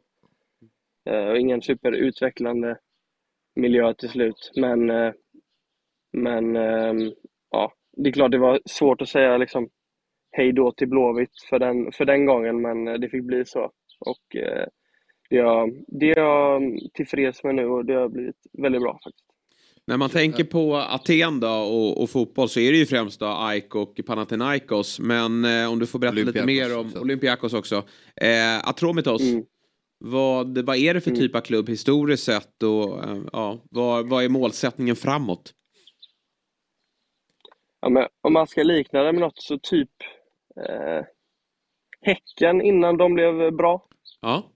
Alltså typ så här innan de blev bra, men alltså... De har varit ett tag, men jag fattar. Ja, men alltså typ inte jättestor fanbase om man jämför med de andra. Nu har de ju tagit sig liksom. Hur många har ni på matcherna? Tänk några år sedan. Vad kan det vara? Alltså jag ingen aning. 2-4 tusen kanske. Ja, mm. Ingen aning. Något sånt runt. Mm. Så det är inte asbra. Men det känns... Men, ja. Det är liksom ganska så respekterad klubb, märker man ändå. Trots att den är ganska så liten. Välskött. Och har ett ganska bra rykte här i Grekland. Så att... Ja, det går ju inte att jämföra med de andra jättarna. Inte ens i närheten, men... Ja. Alltså det känns ju verkligen som intresse för grekisk fotboll verkligen... pendlar. Mm. Alltså jag menar, om Panathinaikos går dåligt, har de basketen att gå till liksom, och fylla de arenorna. Mm. Men tittar man på tabellen i år, Panathinaikos 1, AIK Aten 2, Olympiakos 3. 55, 53, 50 poäng. När var det sån här jämn toppstrid mellan de här tre klubbarna senast? Intresset måste ju vara enormt. Ja, jag hörde någonstans att det är typ alltså jämnast bästa ligasäsongen på men typ någonsin. PAOK har också typ så här 49 poäng tror jag. Så de är också så här precis bakom dem. 48. Ja, så att det är liksom de fyra jättarna har det skiljer ju typ 6 poäng liksom. Och vid det här laget så har Olympiakos sprungit ifrån varje år egentligen senaste perioderna, så att man märker att intresset är enormt. Och det var ju derby i fredags. Eller nej, lördags var det derby. Panathinaikos, Olympiakos. Fullsatt Olympiakos arena. Och det är feta matcher. Så men de får inte ha någon borta publik, va? Nej, det får de inte. Det hade blivit stökigt. Den arenan är ju... Panathinaikos arena. Det är ju otroligt häftigt. Ja. Du har väl lirat där. Den där lilla de har. Eller lilla, men... Ja. Hur skulle du säga att den grekiska... Ja, det är rött då. Berätta. Nej. Ja. 2 gula kort. Ja, okay. Men de fanns ju inte. Så att, nej, såklart. Ja, det är domarnivån... lite... Ja, men framförallt på de matcherna borta mot de lagen så får man ingenting med sig liksom. Nej, jag fattar det. Men hur står sig den grekiska fotbollen då mot den svenska, skulle du säga? Allsvenskan kontra högsta ligan i Grekland? Jag skulle säga att så här, bottenlagen här är... Det är väl den slutsatsen jag har dragit, att bottenlagen här är bättre än bottenlagen i Sverige och topplagen här är bättre än topplagen i Sverige. Sen så här, överlag så är det typ mittenlagen, ska jag säga, ganska så jämnt. Sen är det klart att Olympiakos och PAOK och AIK och Panathinaikos är tufft för svenska klubbar att jämföra sig med. Men jag tror att över någon match och sådär så tror jag att absolut att topplagen i Sverige hade kunnat mäta sig med dem. Men över tid så tror jag inte det. Så Atromitos men det typ, känns som att... Ja. Atromitos är typ blåvitt med tanke på mittenlag. Ja, skulle man väl kunna säga. Liten passning. Du, om man tittar på din egna utveckling då, varit där nu som sagt lite mer än ett år, vad känner du att du har tagit kliv? Ja, men det känns så också för att jag har kunnat bevisa mig på en annan plattform nu och känner att jag har gjort bra prestationer över tid. Här i Grekland i en liga som ändå är ganska så... Den är ganska så defensiv. Vilket kanske passar mig. Men på mittfältet och sådär det är mycket spanjorer, mycket brassar, argentinare. Enormt bra på bollen. Och att få det funka här har gett en självtroende. Så det är roligt och jag känner väl att jag har tagit steg från blåvitt, absolut. Det centrala mittfältet är en diskussion som man ofta just nu då flitigt diskuterar kring landslaget. Är man utlandsproff som du är och får mycket speltid då måste man väl prata om det. Hur tänker du kring det och den drömmen? Nej, ska jag vara ärlig så ingenting jag... tänkt på överhuvudtaget. Den känns avlägsen just nu. Kanske lite deppigt att konstatera, men jag känner att jag behöver nog byta klubb, höja min status lite för att ens vara med i snacket, om jag ska vara ärlig. Vad är ett rimligt nästa steg? Jag vet att man kanske inte ska tänka i de banorna, men om man gör det bra i din klubb till exempel. Nej, men rimligt, det är ju tre toppklubbarna här. Ja. De har ju koll på oss i de mindre lagen här. Sen vet jag inte. Jag tror vi sålde en spelare till Österrike och en spelare till Turkiet i somras. Så att det säger en del, ganska brett liksom. Från Grekland till Österrike kanske inte man ser komma riktigt. Mer liksom, man tänker ut från Turkiet rimligt. Ja. Nej, jag vet inte. Det känns som att om man kollar på deras historik, vad de har sålt spelare och sådär genom åren, så är det väldigt, väldigt brett. Så att, vi får se. Du måste också bara stanna till vid det här derbyt som skulle spelas för drygt 2 veckor sedan då, mot AIK Aten, men som blev uppskjutet på grund av att de 2 målen var olika stora. Hur gick det till? Ja, det var August. Ja, det är Grekland. Ja. Det är fan Grekland. Nej, men det var jag tror AIK-spelarna kom ut på uppvärmningen och tyckte att ena målet såg väldigt litet ut.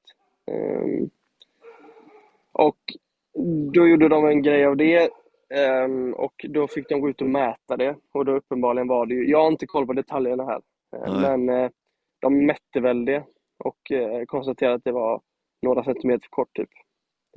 Men då hade väl med att det är sand och det sjunker typ, ingen aning, jag kan ju inte sånt, men ja, det var ju en horribel sekvens, men jag var faktiskt skadad den matchen, så jag stod hade precis kastat in handduken, stod oombytt liksom och bara höll tummarna för att det inte skulle spelas. Så det var, för min del så löste det sig bra, men det är klart att de situationerna är inte riktigt, det sker ju inte i Sverige eller andra länder. Jo. Att en spelare i bortalaget går ut och ser att det är fel på målen liksom. Nej, det var väl hette han Kristiansen, eller hette han blåitkeepern, som försökte trycka in stolpen. Ja, exakt. Det är sant. Ja, men du, innan vi släpper då, IFK Göteborg, du är ju, med tanke på din liksom, din familjebakgrund också, med pappa som har spelat där, och du är ju en stor göteborgare såklart. Hur nära följer laget ner från Aten?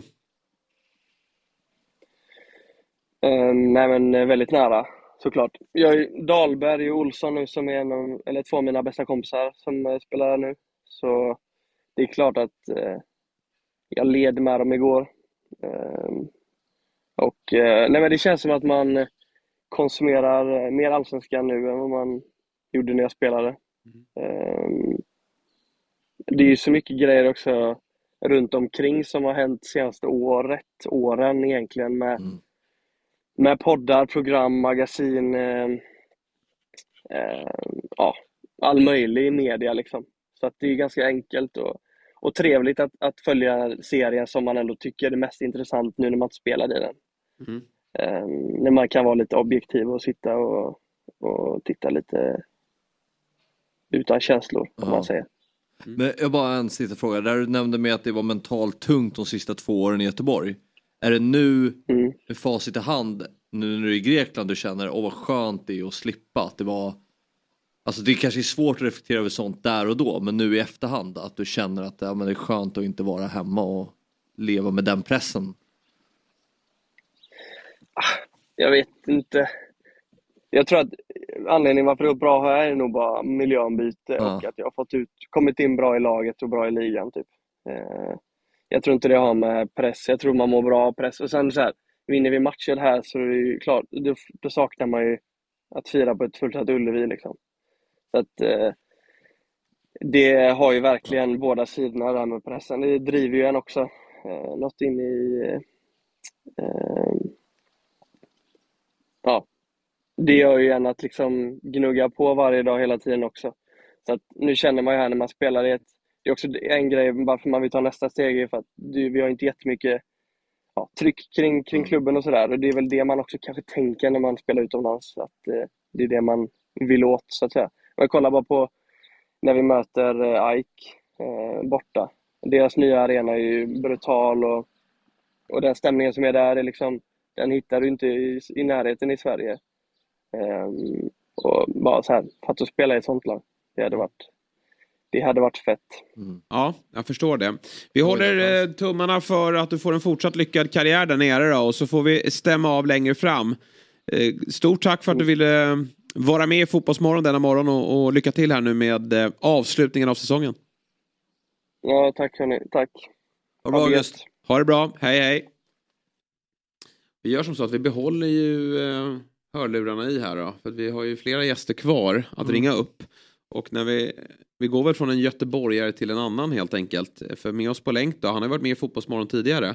Då var det ju i samband med att GAIS tog steget upp då i svensk elitfotboll.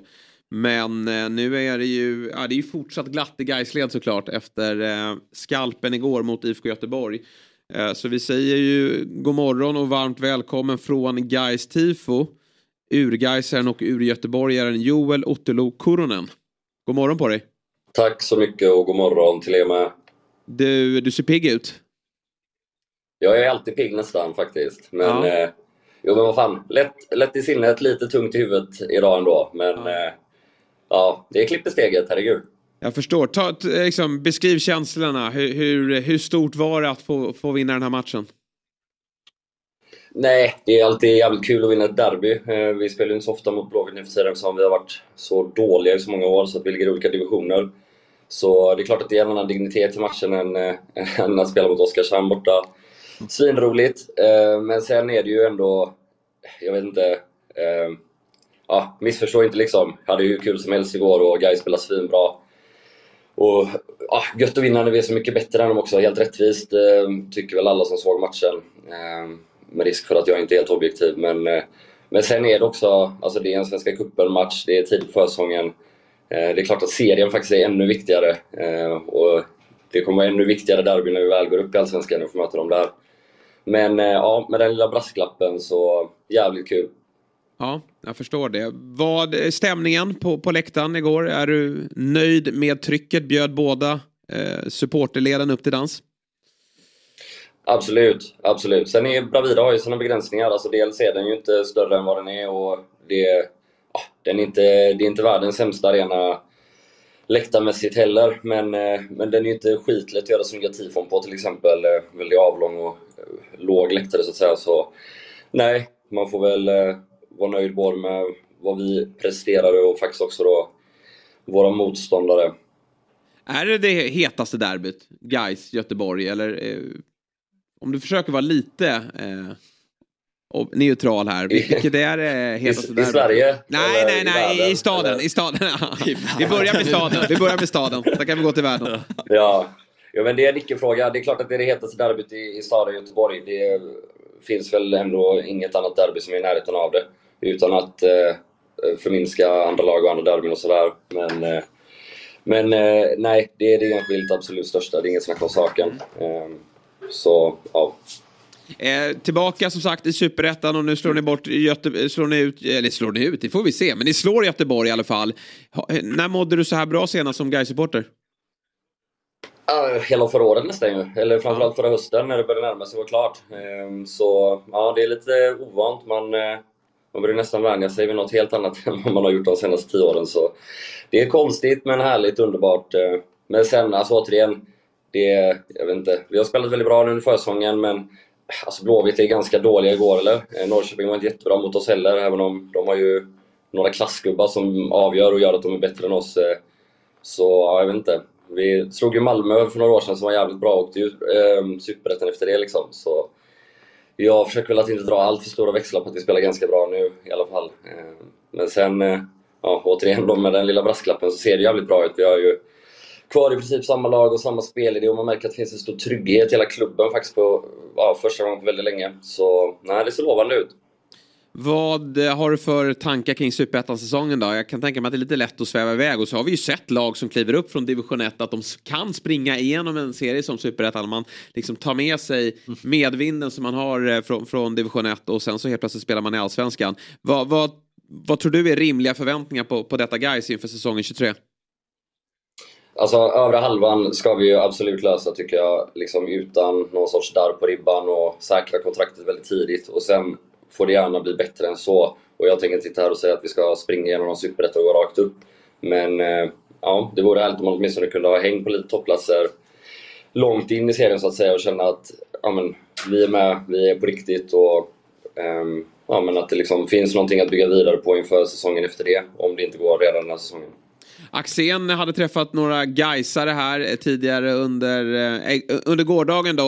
Han fick känslan av att liksom kuppen, där är man liksom redan nöjda. Man har slagit Göteborg, det är det enda som betyder något. Men det är ju en avslutande match mot Utsikten här där ni har möjlighet att gå vidare. Delar du den synen eller känner du att det sportsliga är, alltså nu har vi firat klart, nu handlar det om att ta sig vidare från kuppen?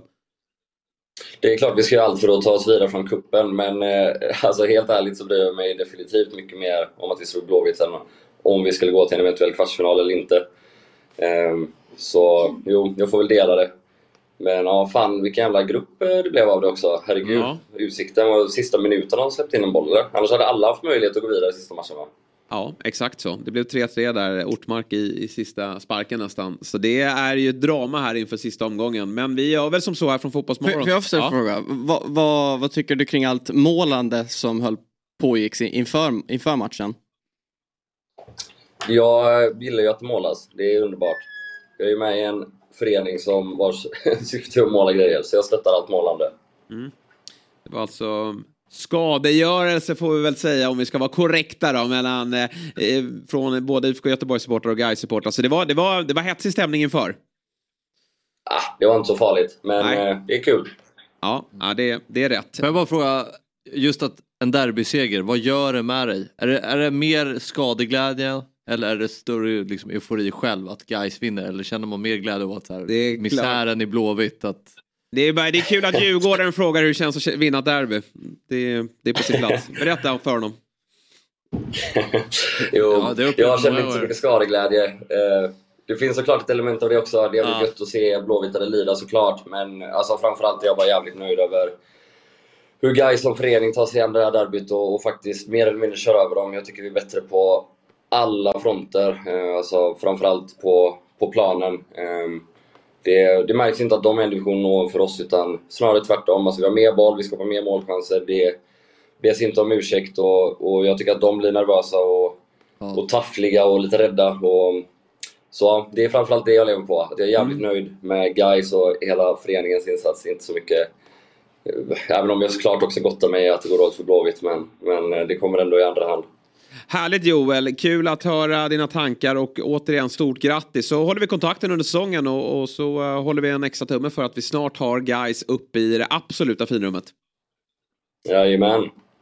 Ha det så bra och ha en härlig vecka. Ha det gött, hej. Hej, hej. Ja, men det är ju som man säger där. Att det var ett alltså, livrädda Blåvitt. Ängsliga.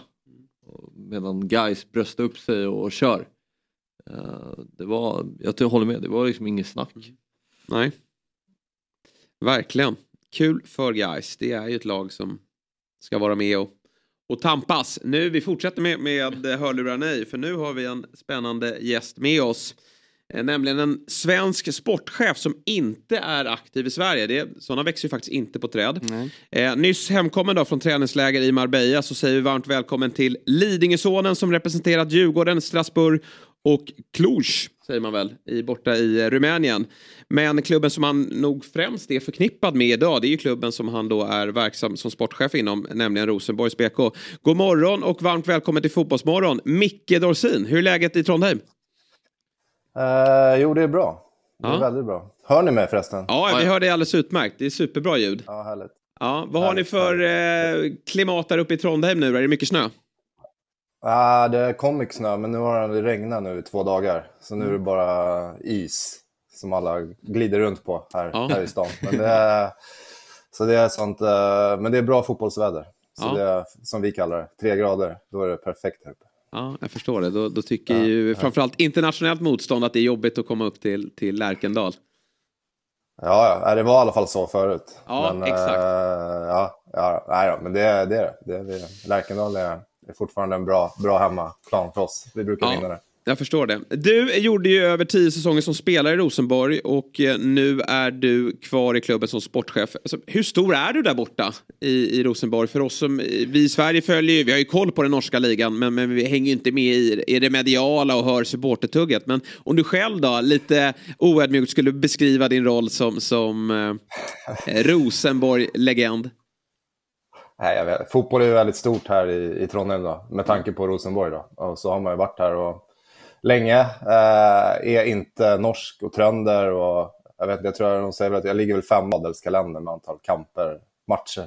Det blir som svorsk, jag har bott här länge. Kör på, vi så våra norska tittare också, eller lyssnare också förstår. Det är bara Victor här som inte förstår. Han är ålänning. Men så har jag jobbat som sportchef här några år så att de känner väl igen mig på stan då, om jag säger så. Ja, jag kan tänka mig det. Men du, i Norge, är det hemma för dig? För jag har hela tiden tänkt, när du var borta i Rosenborg, dels trodde jag väl att men Micke kommer ju hem och avslutar karriären i Djurgården som den djurgårdare och även Stockholmskille som där. Det blev inte så, men efter karriären då så kanske man kunde tänka att det skulle bli något jobb här. Men du är kvar i Trondheim. Är det ditt nya hem? Ja, det kan man väl säga. Alltså jag kallar ju båda hemmet eftersom min mamma och pappa och brorsan och de bor ju kvar i Stockholm, så jag är ju där när jag kan. Men sen, det är ju så, jag hade ju också, planerna var ju att flytta hem och bo i Stockholm när jag avslutade karriären och kanske avsluta Djurgården om man hade fått lov till det, Bosse. Men jag trivs. Men sen får man ju familj och barn och fru och karriären tog i sitt steg här och spelade i den här fantastiska klubben här också tills jag var 35. Så då blir det ju så. Och så trivs bra här. Och så fick jag det här jobbet. Och så. Får jag ställa en fråga? Ja. Alltså, eftersom att din bror är framgångsrik i en helt annan genre än dig. Fanns det, skulle du se att du hade någon talang inom showbiz och skådespeleri? Eller att han hade inom sport? Eller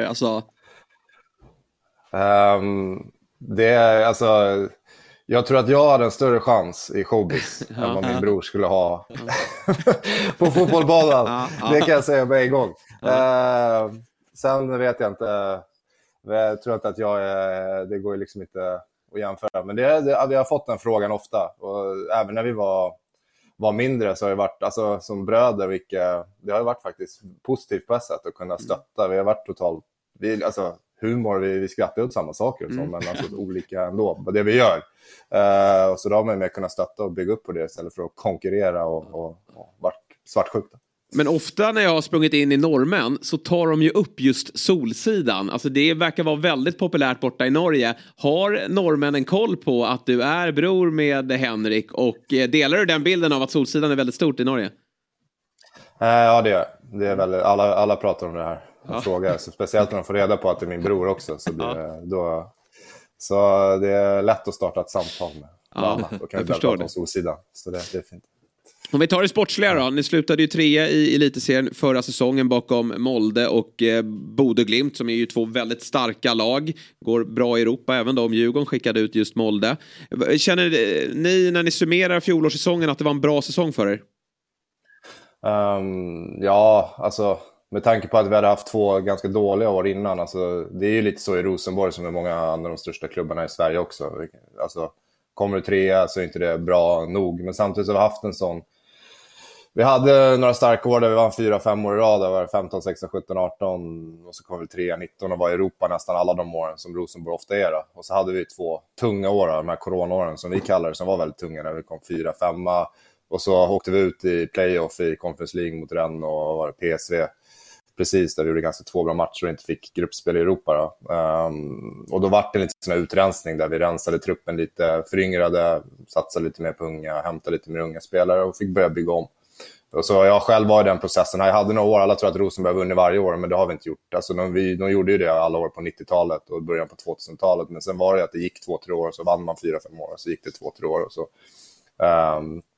Och så har det varit nu också, men nu känner jag att vi är på väg upp. Och då fick vi liksom bryta den trenden. Vi kom 3, nu får vi pröva chansen till Europa igen. Och nu ska vi ta upp fighten och förhoppningsvis gå om Molde och Bodø Glimt i år. Men de rustar de också, de är starkare än någon gång. Och det är väl det som är lite skillnaden. Det har aldrig varit få så bra lag som har varit nära Rosenborg som det är nu, som kan konkurrera som Bodø och Molde gör, som satsar enormt.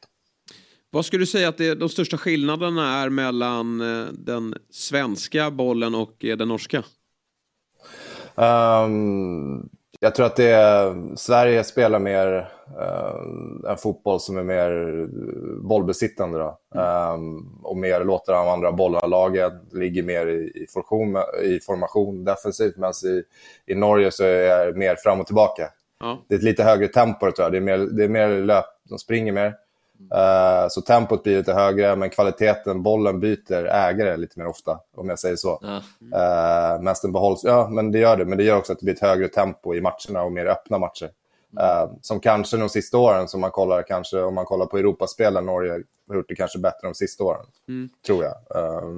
Så har det lite med att jag tror det är lite högre tempo här faktiskt. Och sen får ni också, du är ju fortfarande svensk där, men nu är du i fiendeland och Norge har ju, får man ju faktiskt säga, klivit om det svenska landslaget här med tanke på Nations League senast, även om inte vi vill göra för stor grej av det. Men det är ju bara att titta ut i Europa också med framgångarna i Haaland och Ödegaard. Men vad säger du om själva talangutvecklingen? Är Norge före där också? Jag tror det går lite i vågor, men just nu så är Norge före, tror jag. Alltså om man kollar på de spelare som går ut och kommer fram, och det är två namn också som är en stor, alltså, bidragsytare till det, när du har Haaland och Ödegaard, kanske de två bästa klubbarna som ligger 1 och 2 i Premier League nu, som är tonangivande spelare. De är inte bara där, utan de är faktiskt tonangivande. Så det är klart att det har gjorts någonting rätt i norsk fotboll, och det går många spelare utifrån. Det blir bra. Ja, det har varit en uppsving också på övergångssummor, börjar närma oss Danmark där. Jag tror Sverige inte har kommit dit än då, men förhoppningsvis så kommer de dit också, för det handlar om det, att ta sin plats och våga och ta betalt för spelarna, och det handlar om en ekonomi i klubbarna, och samtidigt så vet vi också att det är unga spelare som är mest attraktiva, det är unga spelare som säljs för dyrast om man lyckas få fram dem, så det är jätteviktigt att ta vara på dem och ge dem chansen och när de har någonting, och satsa också på akademin. Hur jobbar ni där med att släppa fram unga spelare? Har du liksom, jobbar du efter något styrdokument, eller är du tydlig med tränaren att så här många unga spelare vill jag att du ska spela i startelvan? Ja, alltså nu, det är extremt viktigt, men det är liksom, vi har ett dokument där som vi jobbar ut efter då, som tränarna må på något sätt förpliktas till. Sen så förpliktas det är inte så här, det här du må verkligen göra, men det är ett styrningsdokument, om vi kallar det så då, där det är liksom planlagt hur många spelare man ska upp i vissa åldrar och hur många som ska hospitera, och sen satsar vi mycket pengar på eget akademi också då, och försöker få fram, men sen är det liksom, det ligger en historia här också som är både på gott och ont i Rosenborg, med tanke på att de slog Milan 95 i Champions League och gick till kvartsfinal med 11 trönder på laget liksom, och det kommer inte hända nu, men det är det som sitter i många det är det som sitter i mångas huvud liksom, att det är liksom, vad fan är det här i Europa League? Alltså, vi ska vara i Champions League liksom, vänta nu, nej men alltså, det är lite så som lever kvar, men det börjar bli lite förändring där nu också, folk förstår att det har blivit tuffare, Europa har blivit större, lagen har fått mer pengar, alltså det är lite annan tid nu också, så Nej, men det är intressant det där du säger med unga spelare. Jag menar, vi brukar ju prata om, titta på Danmark. De säljer ju spelare för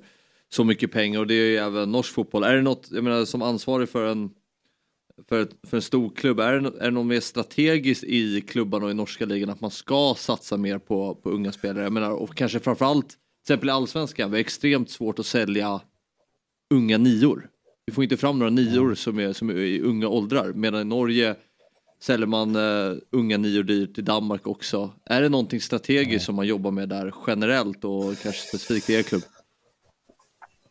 Nej, jag tror att det har varit ganska gott samarbete med så här, alltså, norsk toppfotboll. Jag vet inte vad motsvarigheten är över det här, alltså elitfotboll.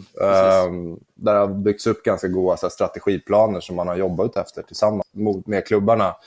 Men sen Alltså det här är ju alltid en balansgång. Alltså det är ju det. Alltså det är resultaten och styr ju massa också. Det har ju gjort för oss också.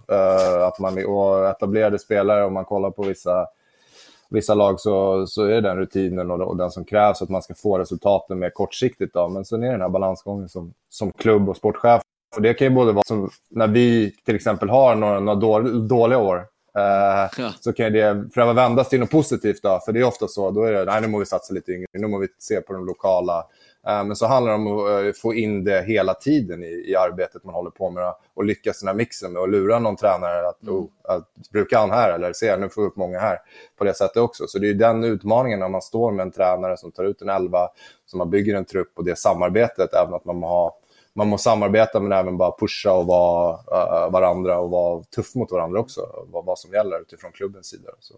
Men jag tror att som sagt, vi ser ju också ekonomin som styrs av det. Det är enorma summor som börjar komma in. Alltså, skandinaviska målmätt i norsk och dansk fotboll. Och det hjälper på med klubbdrift och det hjälper på att bygga succé så att du får resultat också. Att hämta andra spelare och bygga på akademin bättre. Få in bättre ledare, allting, bygga klubben stark, och det gör att resultaten kommer, att du gör bättre resultat i Europa också. Du, det var ett rykte här i vintras om att du skulle vara på väg tillbaka till svensk fotboll, men den här gången inte Djurgården utan AIK. Vad säger du om det ryktet? Det är så mycket rykten, det är som jag brukar säga, jag får mycket så här, för jag säger all någonting så mycket i media när jag spelar eller kommenterar någonting, att det är så, Dorsin, han är så tråkig, hur kan han vara bror till Henrik? Säger alla, för jag säger att jag brukar inte kommentera med andra klubbar och intressen och sådana saker, så jag borde vara lika så, men det stämmer ju att som vissa saker att det är mycket intresse både kring tränare och sportchefer och spelare, så det är det ju, sen vilka klubbar det är, det kan jag tyvärr inte kommentera. Men du kanske inte är lika rolig då som Henrik Dorsin, men du kanske är lite Ove Sundberg då, i förhandlingar med andra klubbar, att du ska ha mycket betalt för grejerna. Det är ju en fördel. Det får du fråga. Hämtar du billigt eller pröva lånar du billigt och så. Ja, exakt.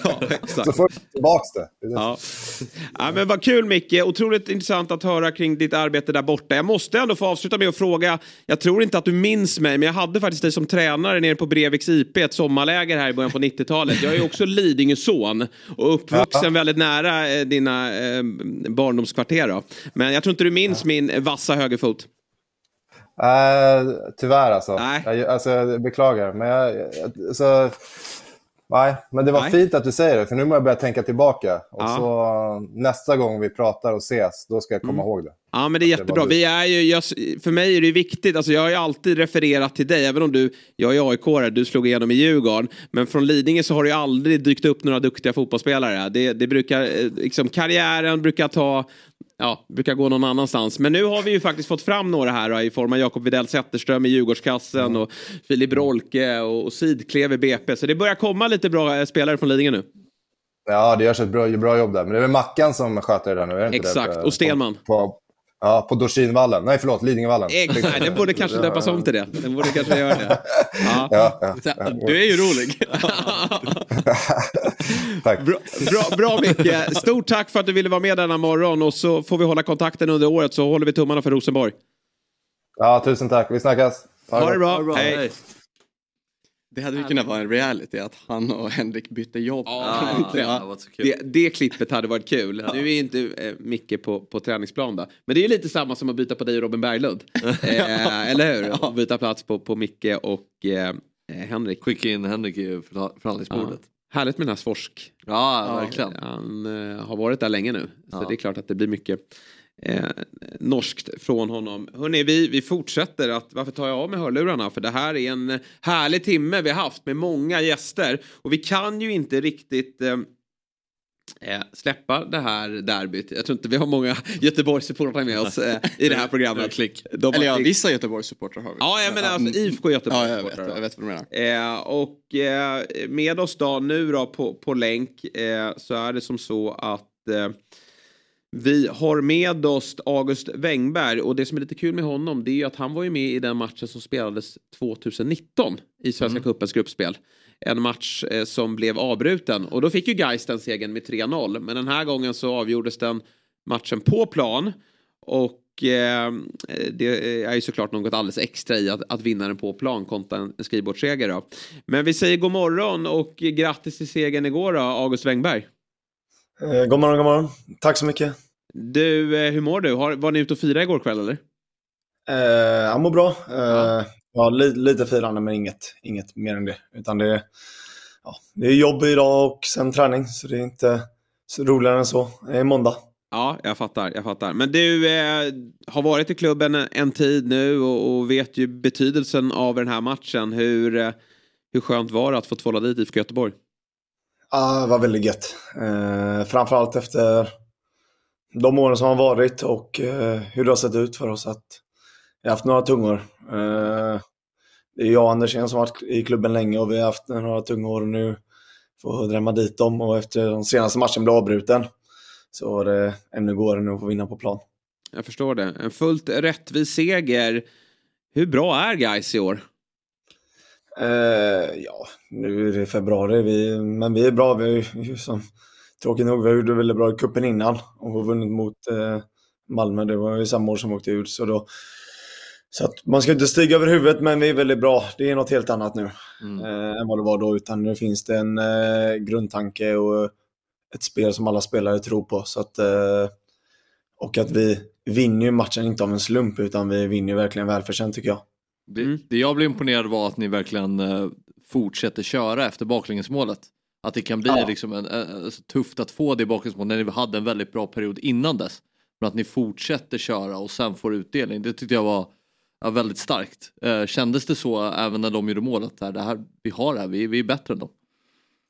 Ja, alltså vi hade ju redan innan målet, de hade första 10 i första halvlek, så hade de väl något skott och sen så hade vi Molde bara på. Och så kände vi att så som vi spelade hela förra året, det funkar och vi kunde verkligen trycka på som ni säger, vi vågar tro på det, vi trycker ner dem och vi kände det i halvlek, så kände vi kommer gå ut och bara mosa dem i andra halvlek. Du, om man... titta på det här med derby då och rivalitet. Vi pratade med en GAIS-supporter tidigare och för honom var det givet. Jag tror att jag uttalade mig i frågan också att jag tycker att det här är det mest klassiska derbyt. Du har ju en bakgrund i Örgryte, så du kanske har en annan syn på det. Eller vilket är det hetaste derbyt i Göteborg? Jo, men detta är det hetaste. Det är det som drar till sig mest publik. Så att det är ju självklart att det är det största derbyt. Sen så blir det också svårt att säga. Vi är ju inte... Nu spelar vi på Bravida, det är ju en annan sak än vi har spelat på Ullevi eller till och med kanske Nya Ullevi. Där har funnits en helt annan attraktionskraft.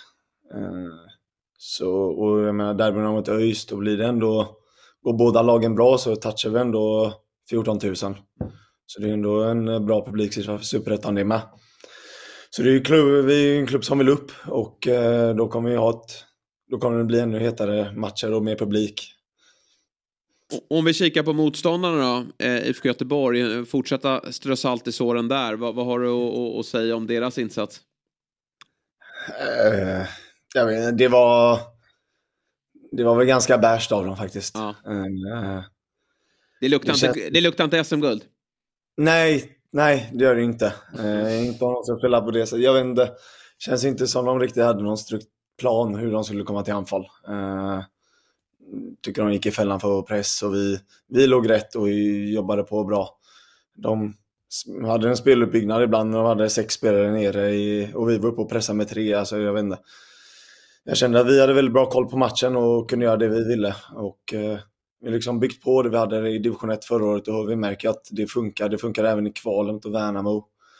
Att vi känner att det vi gör det funkar väldigt bra och vi sitter ihop som lag och vi kan skifta i startelvan, inga konstigheter. Vi kan ha många spelare borta, det är inga konstigheter. Alla vet vad vi ska göra. Hur lyder målsättningen nu då inför Allsvenskan? Superettan. Superettan. Jag har det redan i Allsvenskan. Men nej, hur lyder målsättningen i Superettan? Vi har faktiskt inte satt någon målsättning än, för att vara tråkig och ärlig. Men vi i GAIS, alltså ambitionen av klubben är att vi ska upp, och den har faktiskt varit så sedan jag kom till GAIS. Vi vill uppåt och vi ska göra vårt bästa, om det är nu eller i år eller om något år, det får vi se, men att GAIS ska ju tillbaka till Allsvenskan och det är huvudsikliga målet. Men du har ju som varit med att åkt ut och och komma upp igen. Och nu är det medvind i klubben. Hur känner man det? Har du något konkret där man kan känna att men det är medvind här kontra när det är motvind? Ja, det är en helt annan känsla i spelartruppen. Med vi, alla år som man har spelat har bytt 15 spelare ungefär. Jag vet inte hur många 100 lagkamrater jag har haft på de här 7 åren. Man menar, supportrarna tror på det, vi spelare tror på det. Och det finns en fantastisk ledarstab som liksom har byggt upp den här truppen som gör att vi alla vill också vara kvar och alla trivs på GAIS-gården.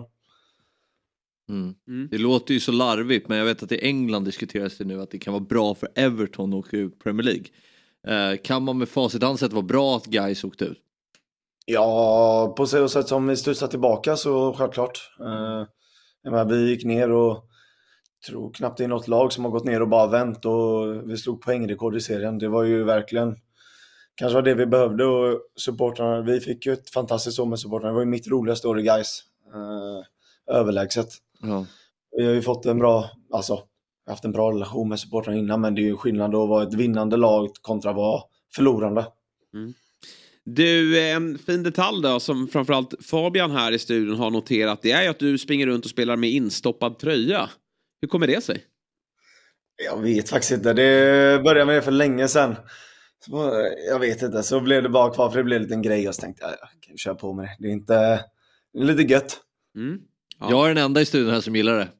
Nej, jag säger inte emot det. Själv tycker man att det är lite obekvämt. Men gillar man det så ska man köra på det. Ja exakt. Det är gött. Svårare så är det inte. Men du, lite mer om dig som person då. Du har ju lite spännande uppväxt här. Du är född i Wien. Ja. Men uppväxt i Tjeckien och flyttade då till Göteborg när du var 5 år. Du, berätta lite om det här äventyret. Hur kommer det sig att du är uppvuxen i Tjeckien?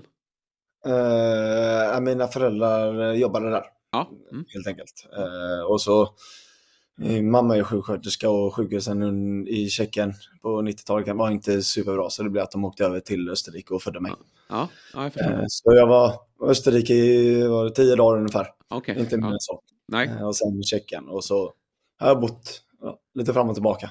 Har så jag har inga minnen. Jag förstår. Och ingen koppling till landet sådär att det är om Prag, Slavia Prag ringer så sticker du.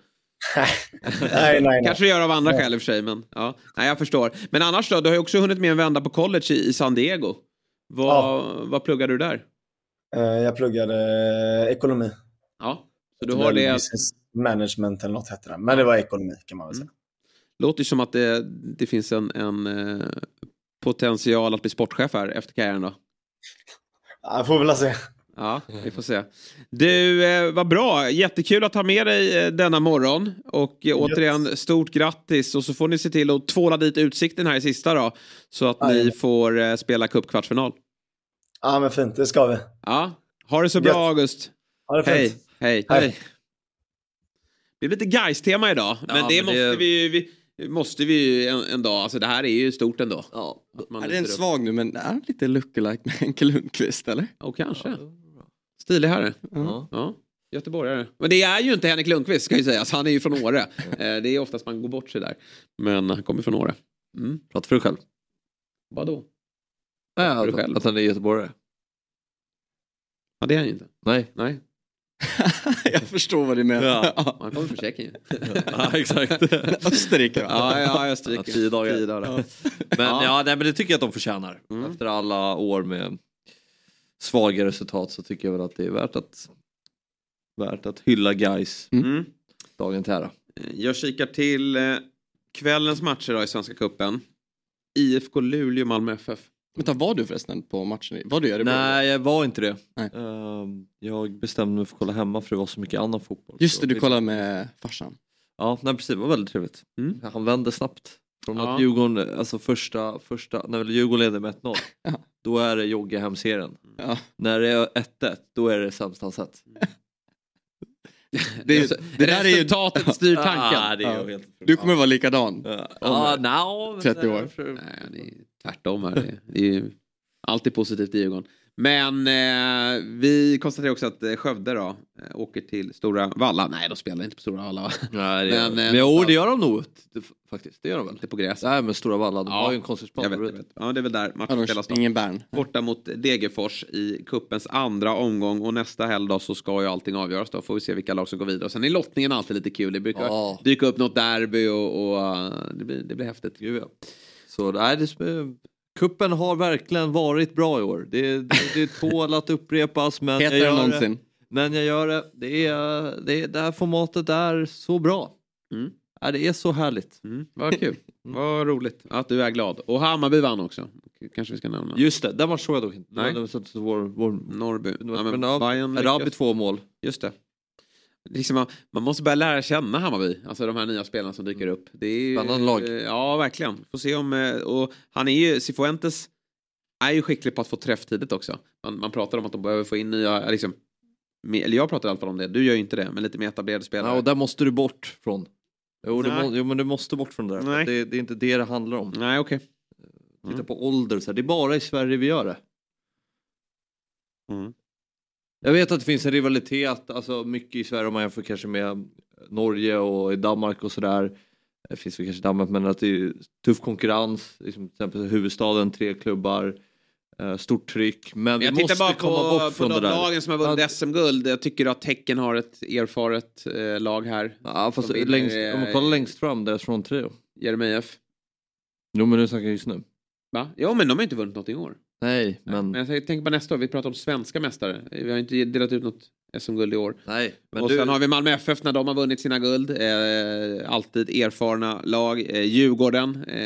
Definitivt så. Det var inte många ungdomar i det laget som vann 19. AIK med en väldigt gammal trupp 2018. Så att det, tyvärr pekar mycket på det. Men jag köper verkligen att det måste föryngras. Och framförallt i offensiva led.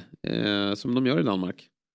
Men i Bayerns fall så tror jag att man kan må bra av att få in lite mer erfaret också i det där laget. Och då blir de farliga. Hammarby. Vart ska de finna dem då?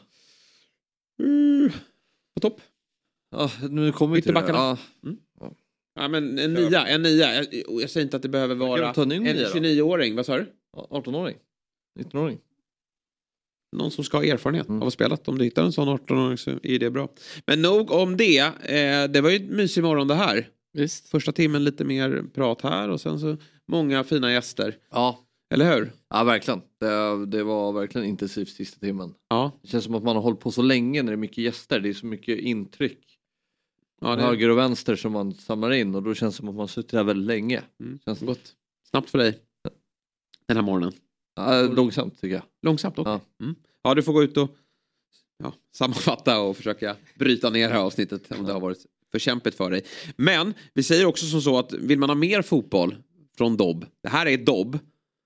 Men vi gör ju mer program. Ja. Och vi har ju Eurotalk klockan 11 där vi pratar mer om Chelseas kris och Barca som tappar poäng och Serie A som är avgjort men där det finns möjlighet till Europa framgångar då. Klockan 11.00 borta hos Dobb TV, det kan man se live. Så ladda ner appen och skaffa ett abonnemang så kan man även ta del av 08 fotboll och Fantasy TV som är tillbaka imorgon. Så att det finns massor att ta del av där. Och vi är ju tillbaka imorgon igen. 7.00. Då tar vi ner det som hände under måndagen. Och så har vi massa intressanta gäster. Midtjylland Brönby. Just det. Det är långt segment. Och den får vi titta på. Ja. Ska du kolla? Vet du vem vi gästar så vi imorgon?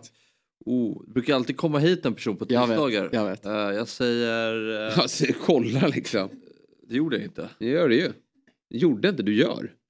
Håll dig borta. En person som nyligen vann På spåret. Ja. Berätta. Du vet inte. Victor Fritzson. Se om vi har åtta eller? Vi har ett quiz här då. Ja. Det kan vi slänga ihop. Ja. Måste det handla om sport om Fabbes chans? Nej.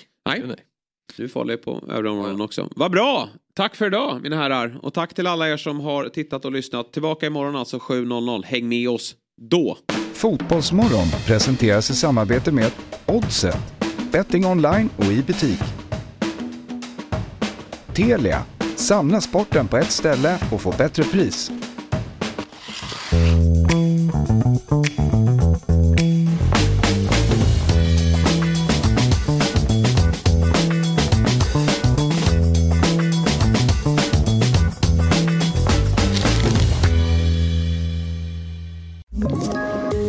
Poddtips från Podplay.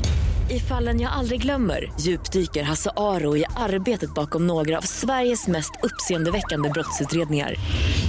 Går vi in med hemlig telefonavlyssning och då upplever vi att vi får en total förändring av hans beteende. Vad är det som händer nu? Vem är det som läcker? Och så säger han att jag är kriminell, jag har varit kriminell i hela mitt liv. Men att mörda ett barn, där går min gräns. Nya säsongen av Fallen jag aldrig glömmer på Podplay.